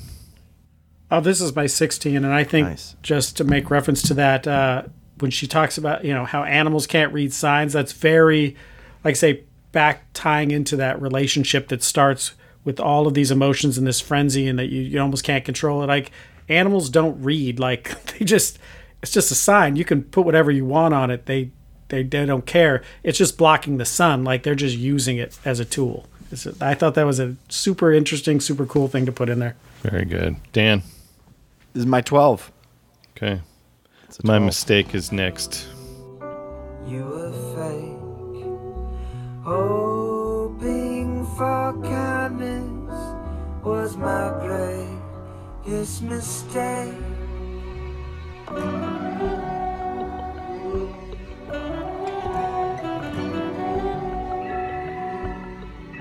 Songwriting credits for this also go to, I'm going to totally slaughter his name, Ludwig Emil Thomas Göransson. Did I say that right? He's won lots of Golden Globes and uh, he won the Primetime Emmy Award for Outstanding Music Composition for his series for The Mandalorian. Oh wow. Love that show. Yes. Wow. And the music is great in that. So kudos, This- kudos to, to to him. And this is like a jazz standard. You wouldn't you wouldn't know it by the way it's played and plunked out, but like the chord changes are very very real book. Um Okay, in a very a very cool way. It's like if I had my guitar and I were to play it for you right now, I could make it sound like a like a lounge song very easily. yeah, I didn't focus too much on this. This was one that just didn't. There's two songs on this record that just didn't do a whole lot for me. This was one of them. This was my so this is my two. So I didn't spend too much on chord progression or anything like that on this song. sure. So, um, What about you, Dan? What? yeah this anything is on this, is out of out of the transition songs um this is where i'm trying to find it. Uh my mistake. I had this as a seven. It's my favorite transition song mainly because of that reason. I think that um as a writer i write a lot of those like jazz standardy songs and you get in the studio and you just have this natural inclination to do that thing. I had one on my last record at southwest brooklyn. We worked really hard to make that feel cooler. Like we actually sampled every guitar chord and Okay. put it on the OP-1 and then we played the piano as playing my guitar chords just to make it weirder like Okay. because i didn't want to just have it be like um you know, like Ice Cream Man, Martin Sexton, or or something like that. Um, and I'm just like, I was just so impressed with like, again, if you take this song, it's a standard, and there's, but the production brings it to this totally different place with those weird sound Yeah. effects. It's like there's a lot of intention to make something that different with chords that familiar, and so from a production standpoint, it really impresses me. It, it's a lot of thought went into it. It feels like. Very good. Wayne, anything uh, before we get scores? No, I, I, I do feel it is a transition, but the one thing that they, they didn't duplicate from the other two was they it went on too long, and that it started to. There's this weird part where Ben and I, I don't know, Ben, you remember those those segues to commercials would be like this very. It had that kind of feel to it, this '70s segue into another commercial, and so it went long. Like if it, if they would have cut this down to under two minutes, uh, I Okay. may it still may have gotten my lowest score, but I, I would have less Okay. what feels like bad things to say about it. All right. Is this your one? Yeah, Oh, Wayne. I didn't. I gave it a my I gave it my two, so I'm not I'm not I'm not that far away from him either. Yeah, that's All right. close. All right. Next song is Sympathy. Bing bong magic eyes to the side. I was never gonna get ahead 'cause I was looking in the mirror. Now I got that sympathy. What I'm to you, you are to me. Let's go.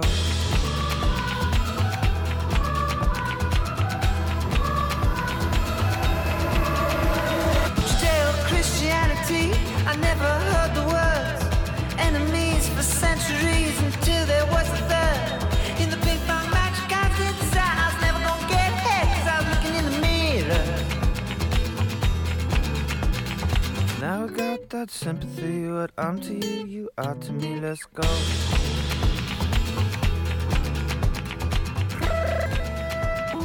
And I think this one is probably going to gain some conversation because Dan, I see your score on this one. This song i just get it out of there. I every time i hear this song it's like i don't need this right now. You're only making sunflower better because it's going to be it's it's okay this might be also not popular. What is Okay. it i have to look at abbey road to remember this song. I, I i used my friend used to call me listening to abbey road. He's like oh yeah you're taking dan's walk down abbey road. Because i would skip i would skip some songs on abbey road. But what is it um What would you skip? I would skip um because I can't listen to Oh, absolutely. You'd skip it too? Yeah, I hate that song. I hate that song. I hate that song's rough, but I don't like that song. But it also like you know, I it love makes you song. never give me your money. if you go from Here Comes the Sun to You Never Give Your Money, it's a little like Beatles one. Like because serves a bit of a Yeah. purpose, and this also serves a purpose. But yeah, if this were to go away and this was a 17 track record, I probably wouldn't have give. I wouldn't have cared. So you'd get rid of because instead of Octopus's Garden? I would totally Love Octopus's Garden. Well, first of all, Ringo gets a song. Ringo this guy always is one of the song. most important people Yeah. in, in rock and roll history. That's right. I but here's the thing. I I actually like nothing.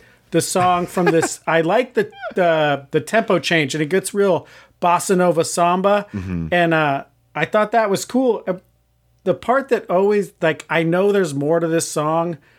Uh, because of the reference to Diego Garcia, which made me Wikipedia Diego Garcia. I thought it was a person, and it's an it's an atoll in the Pacific that that uh, uh, the UK has a joint Air Force base, uh, military base with the United States, which they completely displaced all of the residents of this who were living here. They they made them all leave, which they absolutely contest, which they have contested to like the World Court and won. And the UK said Yeah, well, you can't. Well, I mean, that's not binding. We're not leaving anyway. And the U.S. just shrugged their shoulders and said, "Yeah, we're with them." So, I mean, there's something more to this about you know the futility of you know you try and try and try, and even if you win, you don't get anywhere.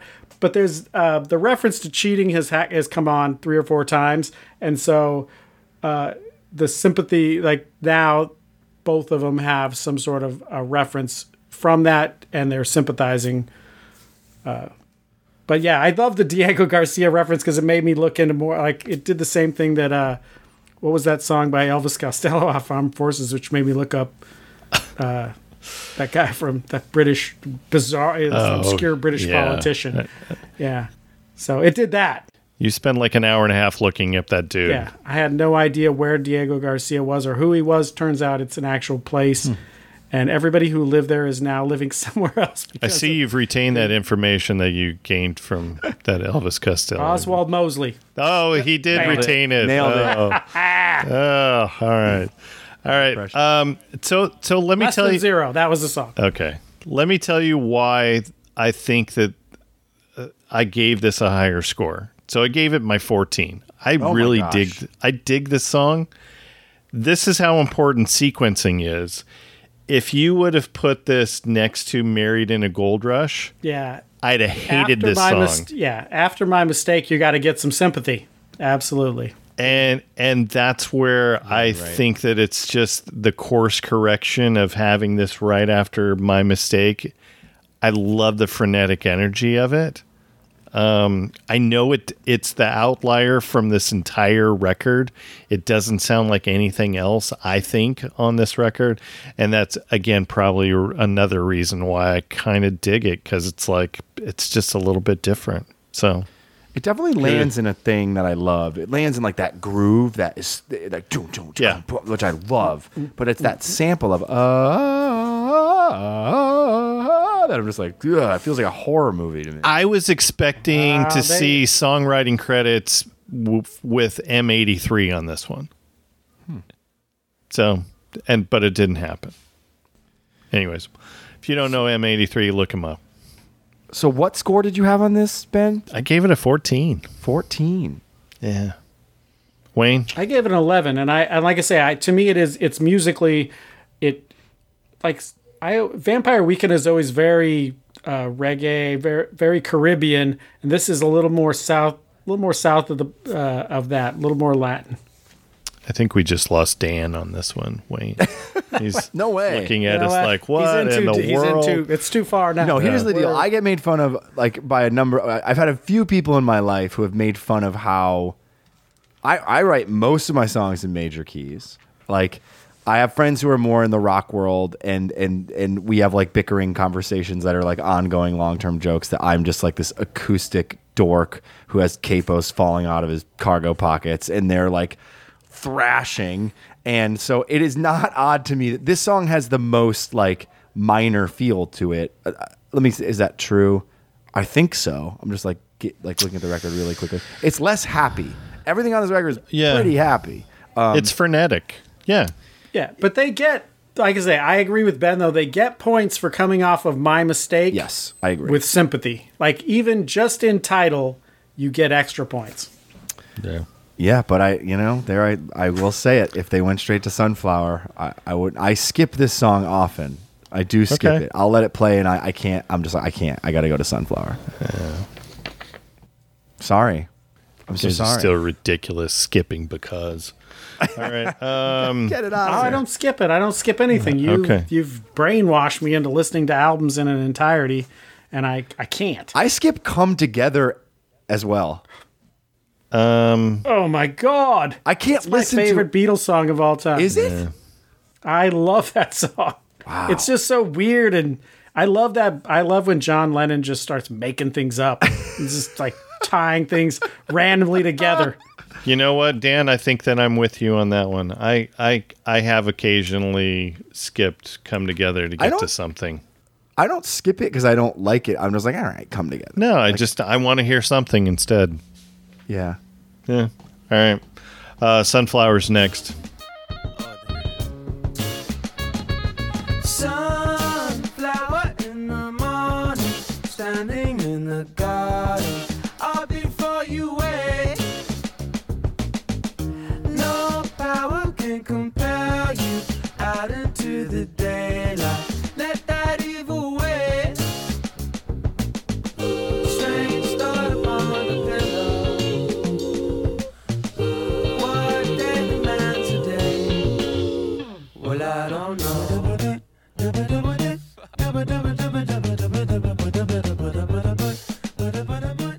And you uh, you had already mentioned Steve Lacy, so he he helps on a couple songs.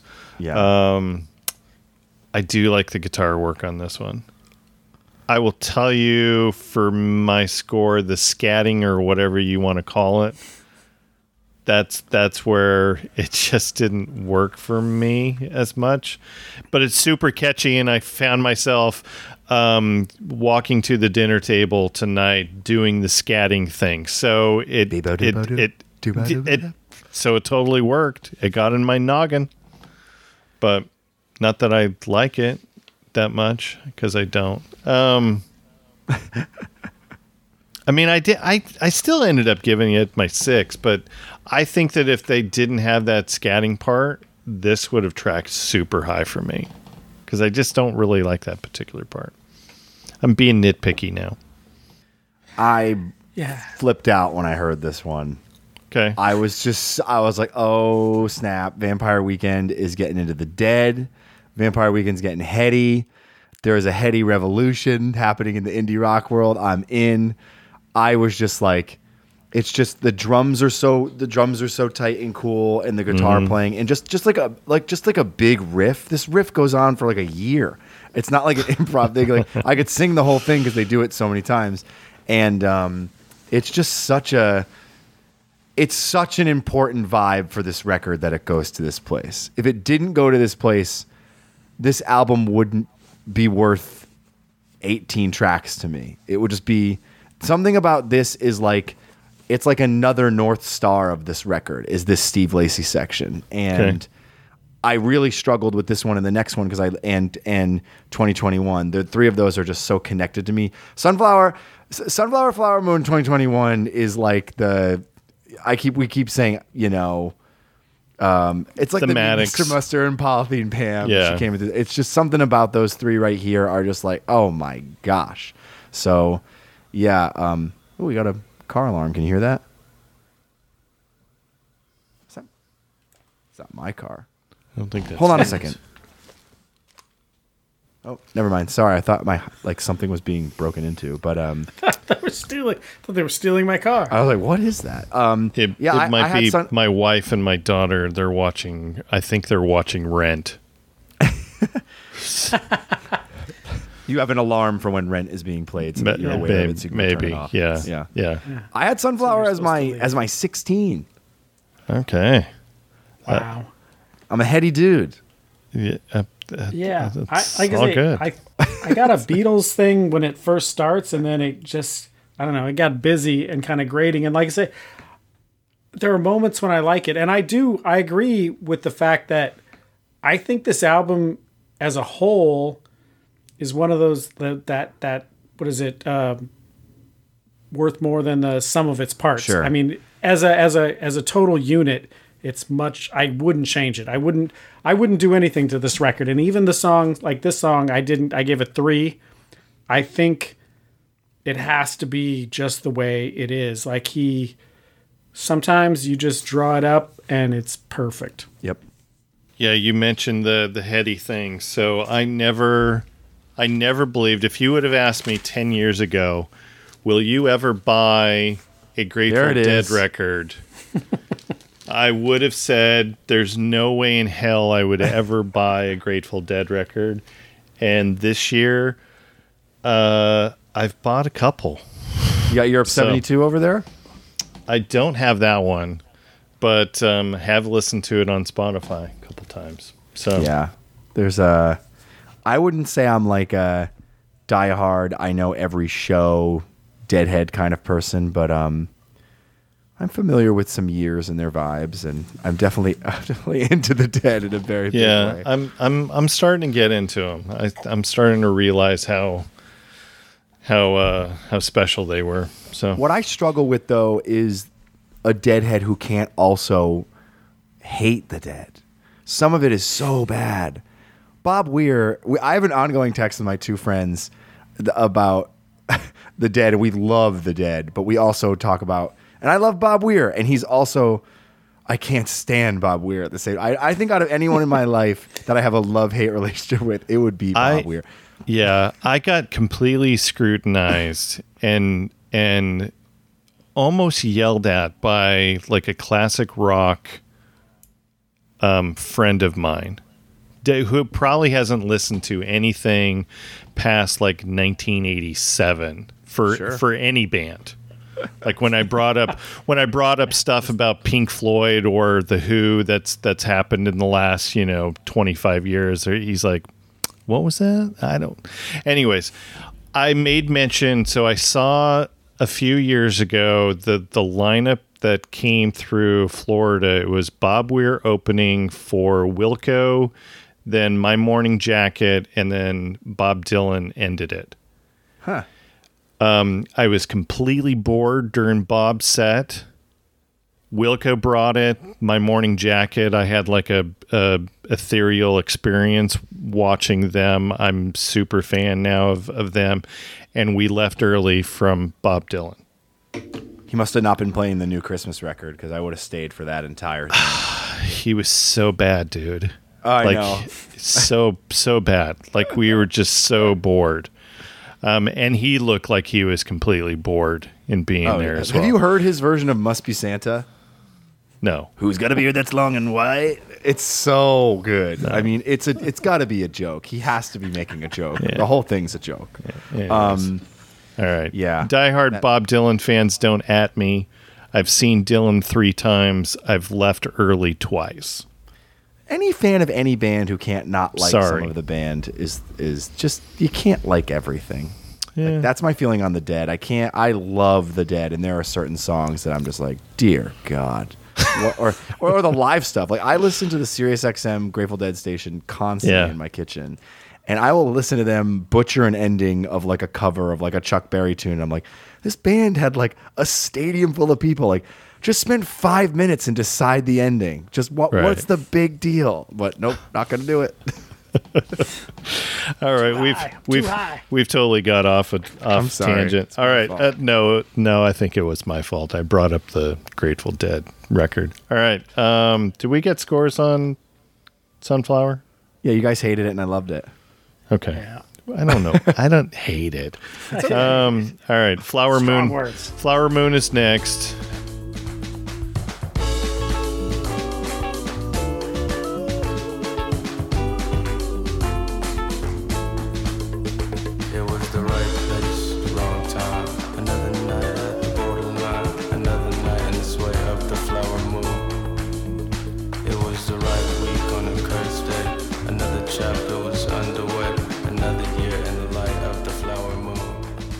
I'm assuming that the shout out for right place, wrong time is Dr. John, or is that just a coincidence?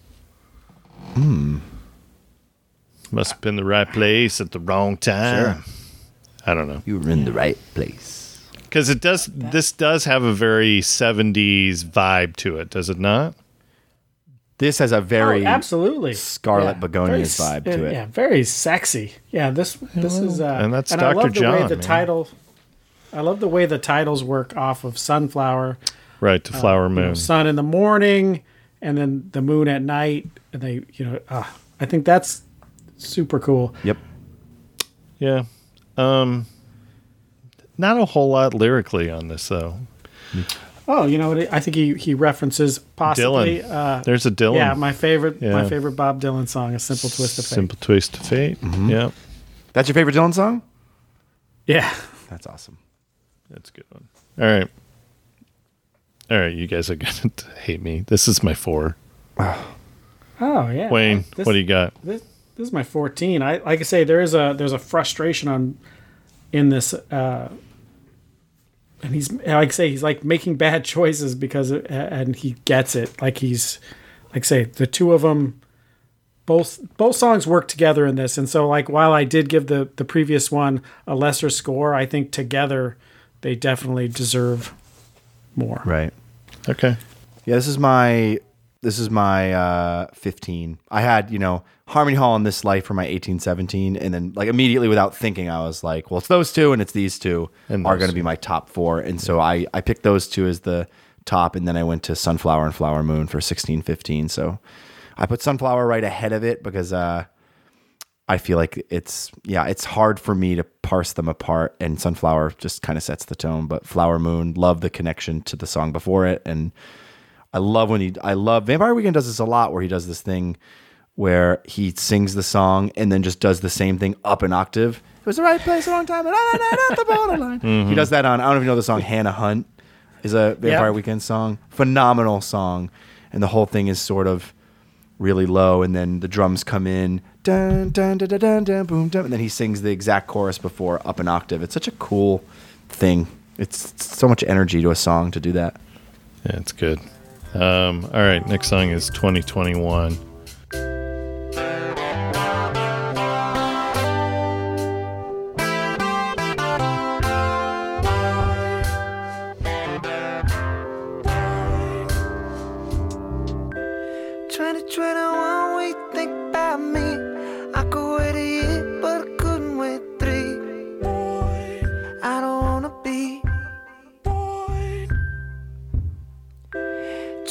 21, we think about us.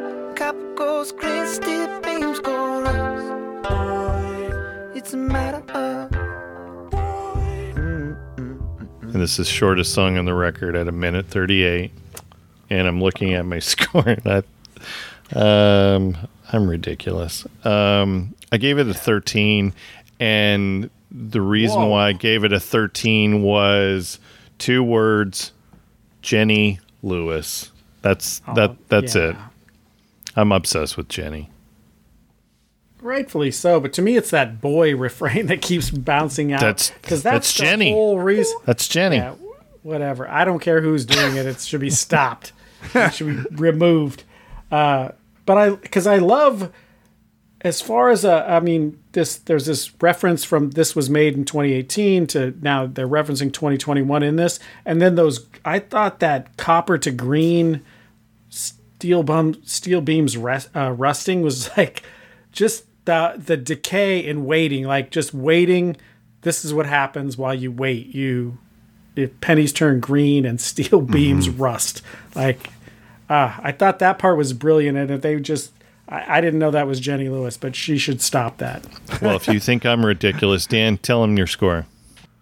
2021's at 14 for me. oh he already tied it into a abbey road suite he gets a pass you Yeah, have no what- excuse This one though also uh, Jenny is- Lewis, that's my excuse. that's My- all you got this guy is writing just perfect little melodies all the time. I don't think we've even talked about that. That so many of these little melodies are very simple. They feel like they've existed forever and they're easy to remember. This this this melody is just 2021 when you think about me. But I couldn't wait three. It's just so nice. You just want to like sing it forever. And my Boy. one of my daughters, Boy. the one that can talk, constantly requests this song. 2021. And I just love that she's requesting, you know, deep cuts off an 18 track record. And so That's that- I'm awesome. I'm, sure that has a thing for me that it's like, that's good parenting. that's good That's parenting. good parenting. Thank yeah, you. that's good parenting. Obviously, I'm a horrible parent because they request the Weeknd and crap like Ah.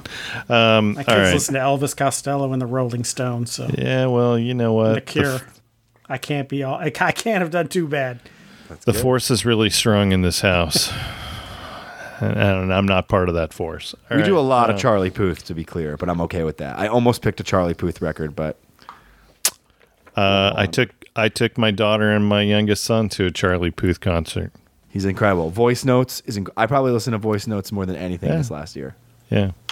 And all my friends, when I told them um, I'm taking I'm taking my kids to a Charlie Puth, and they're like, "What's a Charlie Puth?" My daughter calls him Trolley Puth. Oh, I love that. That's great. That's very great. What was your What was your score, Wayne? You're gonna make me loudly flip the page back. Yep. Uh, four. Okay. We belong together is next.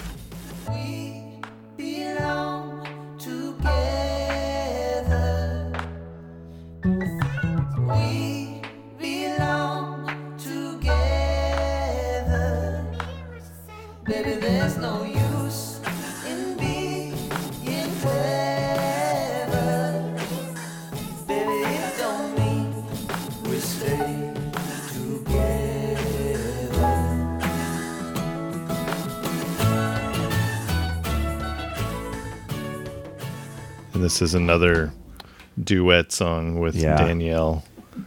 Um, another great one. I don't know what I. I mean, they all tie together. I feel like. Yeah, well, like I say, they create these two voices. Now you hear them the, for the third time, and I think she she does a lot of the backing vocals in between, and so it really give like it helps bind this whole thing together. But it it creates these two characters, um, even whether whether real or imagined. Um, this song has a has a silliness to it that I but I I just love the two of them together. Um, but I did think that some of the the references are perfect. Like some of them go together like aches and pains, but then when you think about black and white, they're completely the opposite. But I mean, that all ties together. Like it's not just the things that are the same that you know will make two people more compatible. Sometimes it's the things that you don't like or the ways that you're different that will bind you together. And I thought he he just I I say he use it's it has a silliness to it that doesn't get overboard and then he uses I thought he used some of the great the best pairings of any song like this. You know, it would be another good pairing. A fish and a whistle. That would be another good pairing. Hmm. I'm sorry, You that's a be, pr- you should be prime, punched in the face. prime reference there.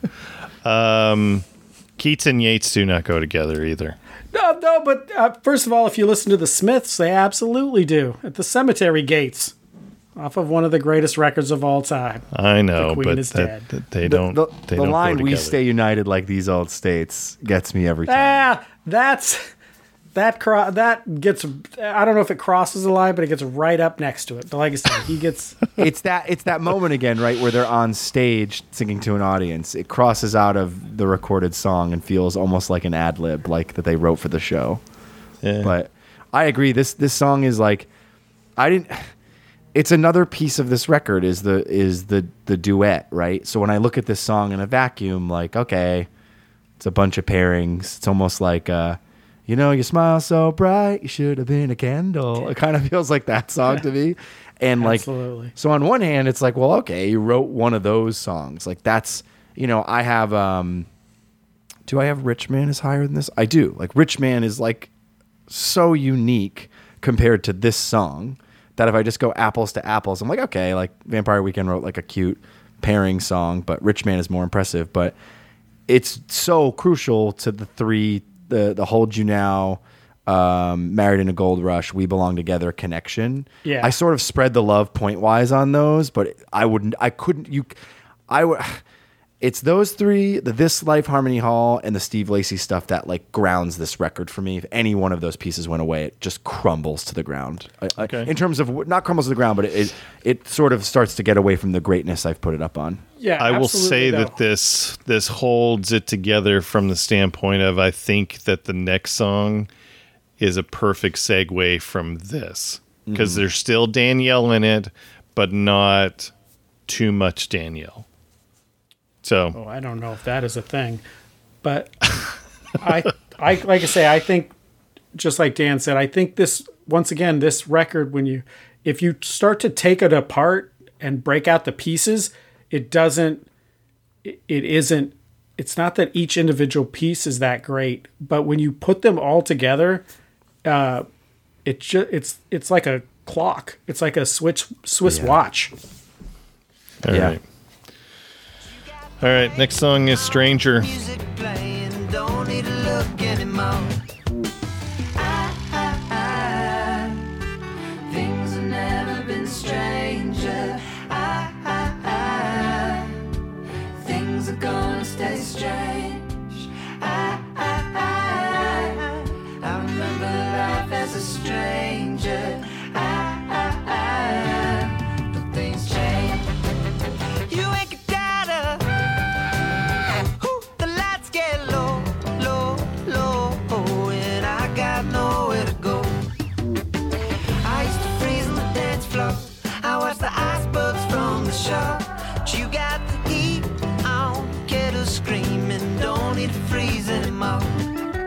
and I'm not I'm not terribly surprised, Wayne, that you and I didn't see eye to eye on this song because it Hmm. it does feel more like a yacht rock song.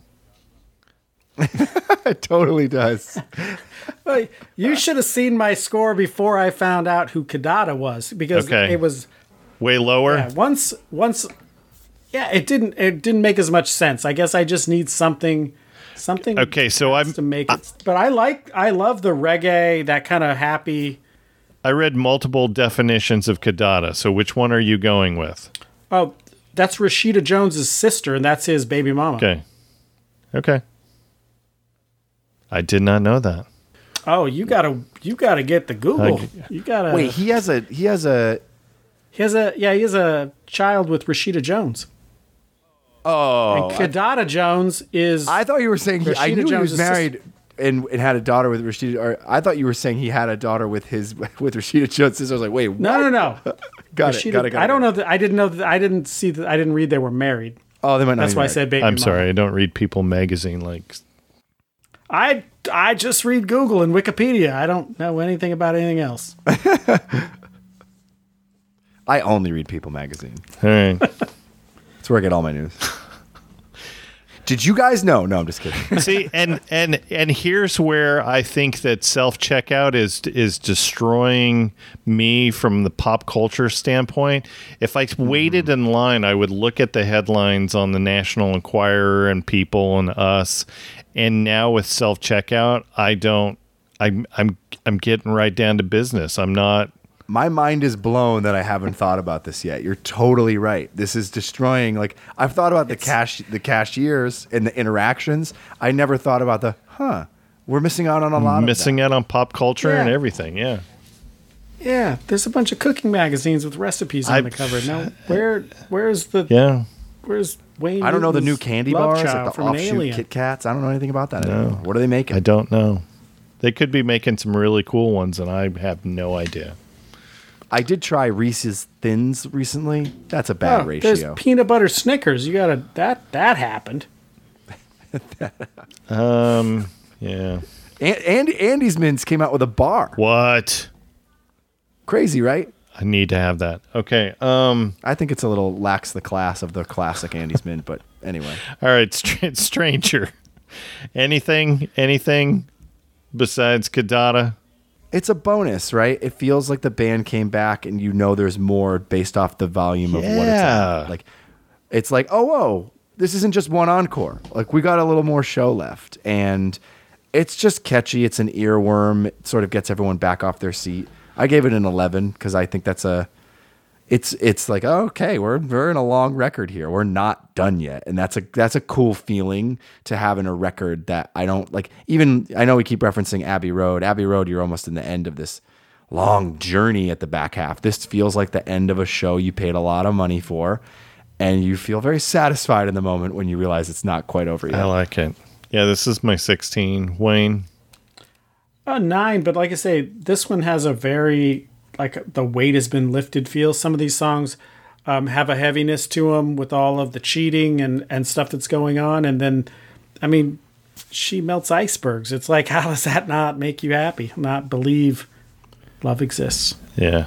That's a cool point. I, I just agree, Wayne. It, there, I never put it that way. There's something about like a, a release of all the weight with this song. It, it, it, I totally agree. Okay. All right. Spring Snow is next. On the door won't keep them away. The snow slows them down, if just for a day. But here comes the sun, those toxic gold rays. Trains start to move bears start to ring. The seasons we had don't mean anything.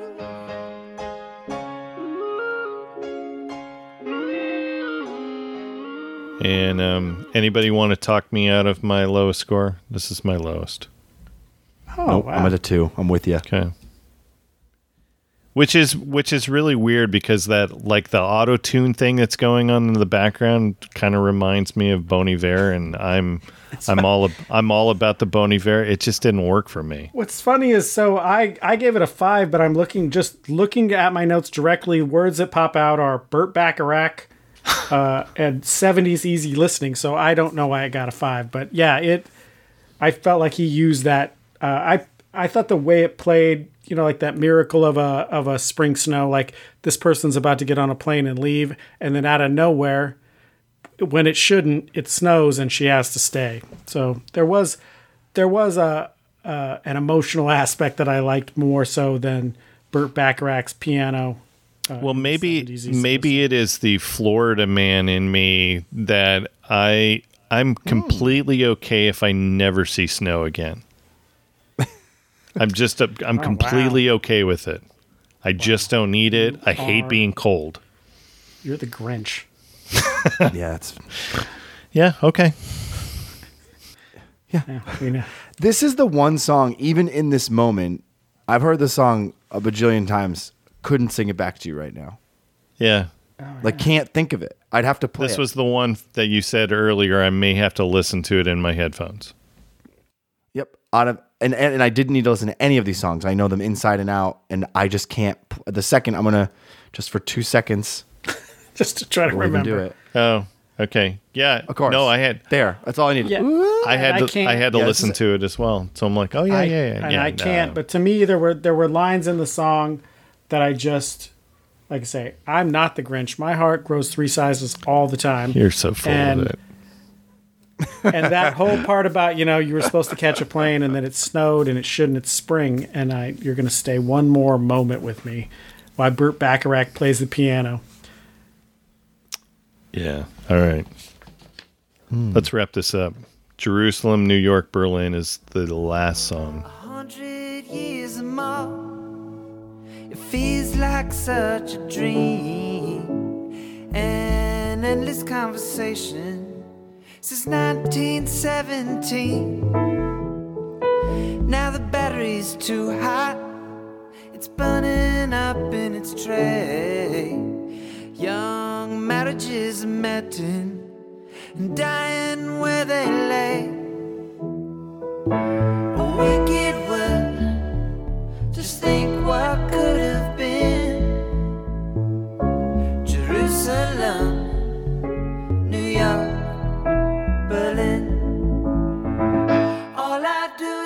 I feel bad on the score I gave this song. I feel like it's gonna haunt me. It's lower than it should be, but what a awesome, awesome last song of a record. Epic. I mean, You you should feel bad because I'm looking at scores, Dan, and your score tanked this out of our top five. did it. But I okay, so so I'm look I'm looking ahead. We'll we'll we'll talk about Jerusalem, New York, Berlin in just a second. So Wayne, you tanked 2021 out of our top five, and I tanked Flower Moon out of our top five. Ah, hurts. So we all we all we all threw the I'm- gloves on. I'm looking back at my scores on Jerusalem, New York, Berlin, and um, I don't know if I. I don't know. I kind of I, I do like and listen to a lot. I, I think it was. I think the one thing I'm having a tough time that I put above it is uh my mistake, putting that above Jerusalem, New York, Berlin. But I will say, Yeah, but I I, will say, that. I listen to my mistake more than that. I do. Like it's something about, but I think it's more about. um song execution to recording versus just song. Like I just think it is just yeah, so I know that's not that interesting for everyone here, but for me, it's there's something so challenging about a type of song like that that I, I put a lot of the production ahead of the songwriting on this record. But as a song, like if they were, if you were to sit and play all these songs on an acoustic guitar, there's no way this is getting a six for me. Would you have possibly given it a nine, Dan? Look at him. He's it's revisionist history. like I say, I think this song is so epic. Like after all of the stuff we've gone through that has been much more personal, much more uh, he and she, then to go just to pan out and go big picture, like uh, and I mean just the cities these these cultural touchstones of I mean it's it's really it's life it's love, life, and death, all all in these, all right in this, and it just sounds so epic. Like this What's is one death? Berlin. Berlin Um, is yeah. death. Well, or is New York death? Just the, ju- I would say that Berlin, in the sense of, uh, I mean, uh, from a Jewish standpoint, there were a lot of European Jews Yeah. in the city of Berlin. I didn't look at it probably the late 30s, uh, and not so much. But I mean, New York is that center where everybody. I mean, many many immigrants came to America, uh, Yeah. and then obviously Jer- Jerusalem is is is point you know one. But all of those he it just has this such an epic nature to it after something that has gotten real personal and it's you know it's in a lot of points it was just two people and to just pan it out to this almost like you know there's more than just the two of us. Like this there's all of this to this whole thing.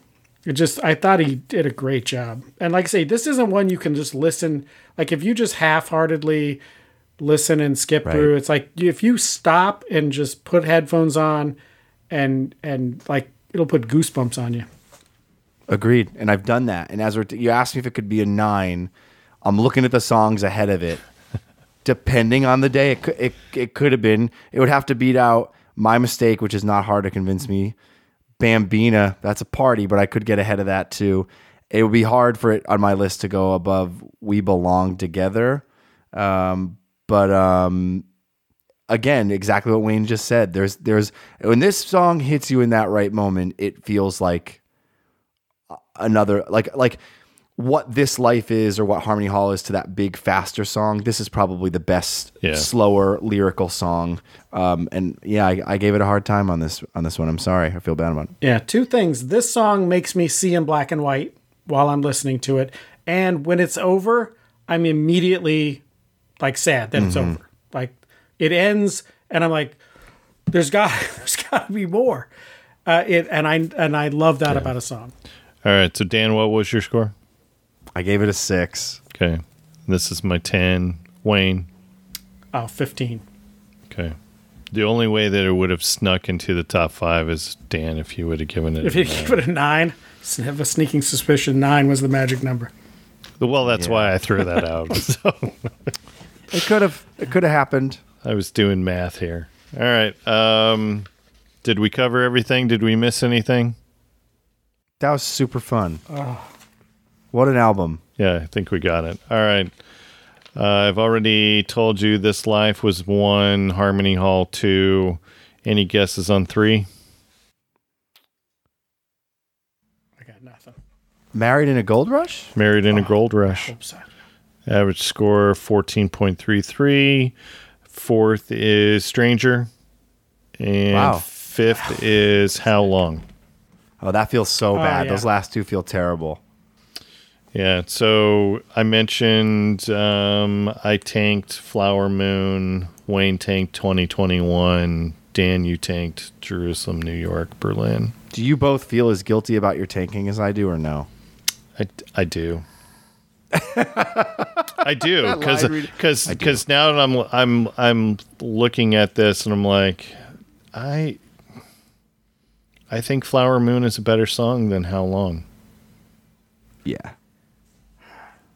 Yeah. Yeah. Like I I say, think that's Jerusalem, New York, gets- Berlin is a better song than How Long. I'm sorry, It's- guys. Like I say, when you I have let you something down. that works works as a as a whole unit, Yeah. when you start, I mean, just like a company, when you start to break it apart, it's not. It's harder than everything starts to get muddled. It's it definitely becomes down to it comes down to personal opinions uh, when you're taking apart a, a one, something that's was always one piece. You Yeah. break it apart. I get it. I get it. Dan, this was awesome. Thanks for having me. This is super fun. Thank you so much for picking this. Um, I, I don't think that we would have covered this and down the road, so I'm I'm glad you picked this. All right, so we always have to ask. Um, this started with Jesse. So who do you know that I don't know who should uh, join us on the podcast to talk about one of their favorite records? How many people you want? Um, considering we're booking out at two months, um, not many. Just give us one. You just want one? Just, um, give, just give me one. The first person that popped in mind, I don't know if you've talked to him before. Do you know Matt Sucich? No. You should you should uh, get in touch with Matt Sucich. Okay. Um, incredible singer songwriter uh, based in New York. Um, um, he'd be very fun to talk to about a record. He's the first one that comes to mind. He's about to go on tour, uh, opening up for the Counting Crows, and so he'll be out about. Fantastic. Wow. I may Yeah, end up very seeing him. very cool guy. Uh, fantastic records, but I would uh, I would I would gladly put you in touch with Very the good. one and only Matt Yeah. Sucich. Very good. Yeah, Jesse originally put us in touch with Stephen Kellogg. Sure. And so I'm super excited because Stephen is opening up for Toad the Wet Sprocket down here Oh, cool. on the on the East Coast. So Oh, uh, I get to see two two of my favorites together. So that's going to be special. All right, so tell people where they can find all the happenings of Dan Mills. Right now, um, I am writing a musical and uh, another project for a kids TV show. Okay. So I'm actually super busy, and I do a lot of other writing besides just my my project. Yeah. Um, and so I don't have. Um, I actually shouldn't say that. I have. I have two singles that are in mixing and and a few other things in the works. But I think during the pandemic, I sort of, I I turned. I, at first, I did some live streaming, and then I just started doing a ton of co-writing with different people and different projects and working on my own stuff. So I have more stuff coming out. Um, it probably won't be for a few months because I think I'm going to spend the summer just seeing friends. But and then I'll be back booking shows and doing all that. But as of right now, um, you know, Stockbridge came out right in the middle of the pandemic, and I didn't get to tour it, and so that was a big bummer for me. But I would, I'm still trying to push people towards that album, although it came out uh, about six months ago. It feels pretty new because it's never been toured, and so. Yeah. Please, if, if you enjoyed this, check out my newest record, Stockbridge. I think you'll like it. Very good. All right. As a reminder, you can find all of our old episodes. Go to recordsrevisitedpodcast.com. Uh, you can find us on the on uh, the the socials, Facebook.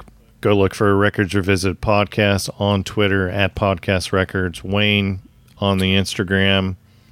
Records Revisited podcast. Pretty simple. I was proud of you today. You posted something on the socials before me. So proud of you. So proud of you. All right. And of course, you can find us on all of the major pa- platforms for podcasts. Just make sure you go subscribe and rate or review us. And of course, you can also find us on Patreon. You can get episodes a week early.